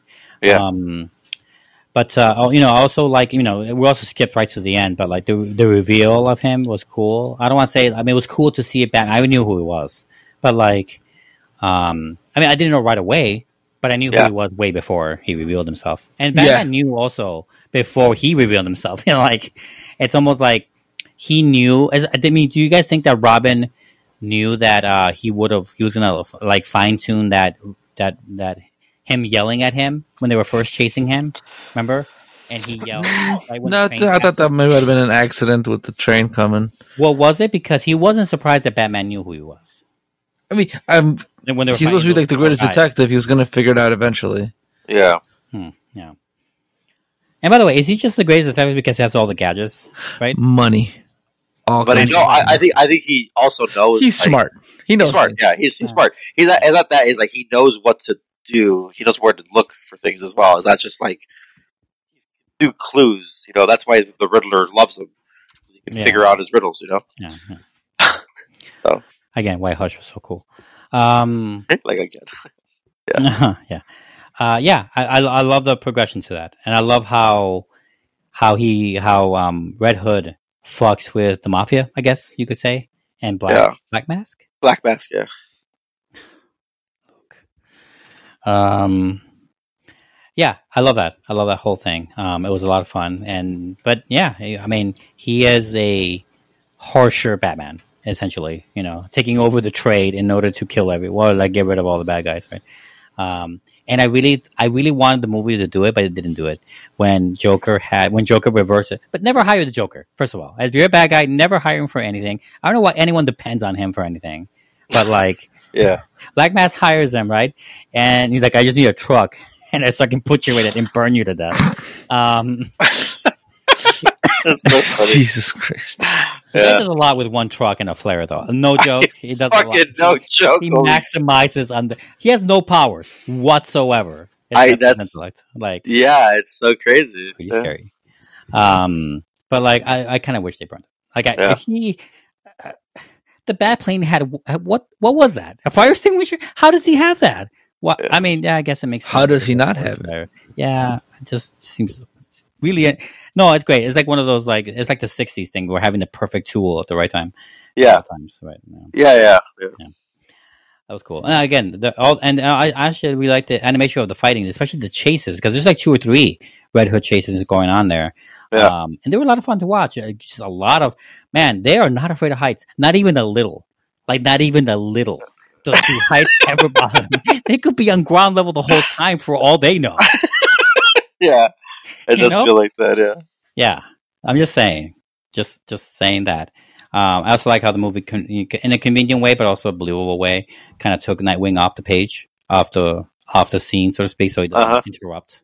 I. I I feel like this is one of the movies also that's like a turning point for the for the DC universe because it's Hmm. um this is why I, it's one of the reasons I picked it because it's it's definitely it's a turning point where it's like you see this you, you see death you know you see death in in a in a pronounced way and then you see the repercussions and then the, all these all the things that happen in the movie that I think are just so uh, unique to the time that obviously like I'm like man this is such a great story and I'm, I'm glad they they animated it because it would have been just a shame to leave it in a comic. And they're not shy. This is like this is the DC when it shines you know? These are DC Mhm. stories when they shine. They, they shine really bright. Um, yeah. And I would say though, also, um, you know, we've only done the live action movies up to this point. This is our first animated entry into this batathon. So, um, I want to say that, you know, somehow, uh, even though animation gets the short run of the litter, so to speak, short shrift when it comes to how serious people take a movie, right? Uh, they take it more seriously if it's live action or animated, uh, especially in this country, nine times out of ten. Um, but th- this movie showed that this is more, this is this was more adult and hard, more hardcore than any of the other Batmans we reviewed so far. I would I would say so Right? also um, the only thing I will say like the only caveat is like Batman and Joker can survive explosions Jason Todd just can't yeah, just can't. I mean, he's just not made for Destiny. That's brutal. Pretty bad. It is pretty bad, but they survived like multiple explosions here. I'm just saying. That is like little animation stuff. It's just like okay, whatever. They just can't survive each other. That's all. Sure. Um, well, no, that's not true either. Because he won't kill him, and Joker won't kill him either. It will just come really close. Um, yeah, I don't know. I just love that idea of it. Like the animation is more complex, adult, hardcore than by by by so far anyway at this marathon um, than any of the live action movies. But also, you know, you mentioned this great entryway, Rob, to what you were saying about uh, the next phase of Batman movies and stuff. Um, more, I'll say just as much. It's the it's this is around the time where like the next phase of how it's going to get darker. Yeah. from now on, you know, Mhm. it, no more ridiculous fucking puns. I mean, not saying none of those. I'm not saying Yeah. zero. I'm just saying that by it won't be the norm anymore. No, but you, you you see a lot of a lot of uh, inspiration from a lot of Batmans here. Yeah. He still has a, he still has the right tool for the right for the moment, Mhm. right? Yeah. He still has so gadgets galore. He has this code, right? Mhm. Um, the code's a big one in my opinion. Um, he has uh, Which, but, but honestly, he, he didn't really have that code. right. That's what's so funny is that until- that's been that's the, that's a code that I think exists in like the the nineties, I think. Um, I- animated stuff. Then, oh yeah, animated. Yeah, uh, yeah. I meant. I I. I want to say I want to say that's when it starts when it's existed, and then and then after that, that's when it's like pronounced. yeah, I. I don't know where. Uh, yeah, it must have been there because I've seen the. uh, I mean, I, I saw the '90s stuff. Obviously, like you, like you, Ralph. Yeah. I just don't remember a lot of it because it's in the '90s. I was a kid. I didn't know as much. I, I mean, I don't remember as much, and Yeah. I'm sure I must have gotten it from there. But somewhere along the way, it just got you know the notion of Batman don't kill just Yeah. became the norm. just became the norm. Yeah, very much. And, so. And and for me, it was before Nolan's Batman's. But it was, yeah, it was before. But it was Nolan's Batman that made it a bigger deal, I think. Right, It was the and I- I time in a also- live action movie that he took it seriously. Yeah, I, also like the fact that um, the villains all are actually threats. They're not just like, "Whoa, we're here to put everyone to sleep and rob." You know, like Right. no, it's, ones. right, yeah. Your first point's right. I'm gonna freeze the city so I can get Yeah. research money. I'm like, what? Right, right, research money. Right, it's, not, it's nothing stupid like that. It's just like Joker is literally a menace. Like he's not just this fourth wheel in a posse of you know right. enemies, and Right. he's not just like uh, and he's also he's a, He's also doing because he's horny either. Like in uh, right, right, exactly. There, there is, and there's also you know they do bad things like kill people all the time. mhm. So it's you know they don't they don't shy away from that. That's what's it is the beginning of like dark darker stuff, yep. more adulty stuff. Yeah, unfortunately, we're gonna lean to Zack Snyder at some point because of the shit. But yeah, Yeah. Um, hmm. Surprised Lou didn't say anything to that. Um, Four hours, baby. we're not watching that again. We saw it already. Why not? We saw it already. We reviewed it. We're not reviewing a movie again. We'll mention it though. You're no fun. No, I am fun exactly just amount, just the right amount. um, I did think about it though. I did think about it, but n- n- no. Doubt. I'm, I'm sure Rob would agree with me on this, right? We're not re-reviewing that movie, right? Um, anyway, uh, anything else, guys? You want to mention? Uh, Luke, you want anything else? Anything on Under the Red Hood? I mean, how many of these have you seen? Animated Batman. Um, there was a f- period of time where I wanted to start watching like a bunch of them, so I saw two of them. One, like one of like Son of Batman or some shit like that, I haven't seen that one yet. and there was one that was before or after that. Hmm. And then I saw like the one Superman one I didn't care for. I've owned Flashpoint Paradox for ages, but I still haven't watched it. Yeah, I saw that one recently too. I didn't include it in my recent discoveries because I'm I'm gonna pair it to another movie we're gonna review in our series, and I'd rather pair it for that time. But yeah, I've been watching a lot. I'm gonna watch everything. I'm, I mean, I'm not everything, everything. I mean, I'm I'm, t- I'm gonna take his recommendation off and not watch that Death in the Family one. Um, and some of them don't look as great either. But like, I'm gonna watch a lot of them. You know, especially the Batman only stuff. And um, Yeah. yeah, I'm gonna have fun with it. Um, Cool. because I, I have a lot to catch up on. I've, I've seen way less. I mean, now I've seen a good amount, but I'm gonna see more. But um, I think that's it for the review. Unless you all have something else to say, Hmm, Can't think of anything. but Nope. we're all fans, right? We're all huge fans. Uh, I mean, I, I liked it a lot, so I really dug it. Um, great animation. I thought was fun and good voice acting. Yeah. All right, so that is it for the show. You have been listening to another movie podcast. Don't forget that we are a bi-weekly show, and I forgot to mention this last time, but last, uh, not last time, but recently in the last few shows, what I should have been doing is what I was doing last year. I don't know if you remember this, Ralph, but remember at some point we were getting so hectic with our schedules that I started posting shows on, on Wednesday, the Wednesday after. So I'm gonna go back to doing that again. And I was like, why am I rushing suddenly this weekend when I was posting the last show? And I was Uh-huh. like, oh right, because I just did it every other Wednesday. So that way, if we actually want to push one more movie on the weekend right before the Wednesday, Yeah. you know, for a big release, we can, but we also don't choose to if we don't want to. So like, Right. oh, that's way better. So instead of every other weekend, we're gonna come. This will this show will come out every other Wednesday, like in all the future ones. So Cool. tune us in every other Wednesday. And um, and before we go, I'm gonna tell you guys what the next movies are, which are, I mean, obviously, I have to go with Top Gun Maverick. We're gonna review Top Gun Maverick There you go. about late this month, Danger and Zone. then um, Danger Zone. I'm gonna actually, and you know, the the first Top Gun is on Netflix, I think. They're Yeah. getting rid of it at the end of this month. I, I know, so I have. I mean, I'm gonna watch it before this. So I'm gonna watch it before 100. percent So we're gonna, I'm gonna be able. Can't wait for that epic uh, motorcycle scene. Huh? Yeah, and the volleyball, obviously. Oh, the volleyball. That's how I learned my uh, hey, what's it called? Uh, Danger Zone. my uh, high fives. Shut up. You gotta go the high fives and the low five. Uh, I hope it's good. Anyway, and then we're going to review um, Alex Garland's latest movie, Men. The guy who brought us Annihilation and Ex Machina. Heck yeah. And Devs. I'm going to watch it. I'm going to watch it.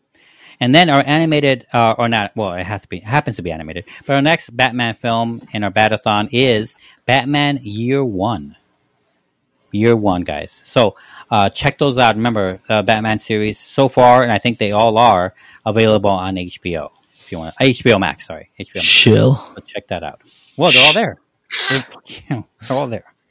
Uh, Rob has his Blu-rays, but I don't have no. I don't have those Blu-rays. So um, check those out. Tune us in. Until next time, guys. I am Oscar. And Luke. And Ralph. See you later. Bye. Bye. Bye. Bye. Bye. Bye. Bye. Bye. What the hell was that?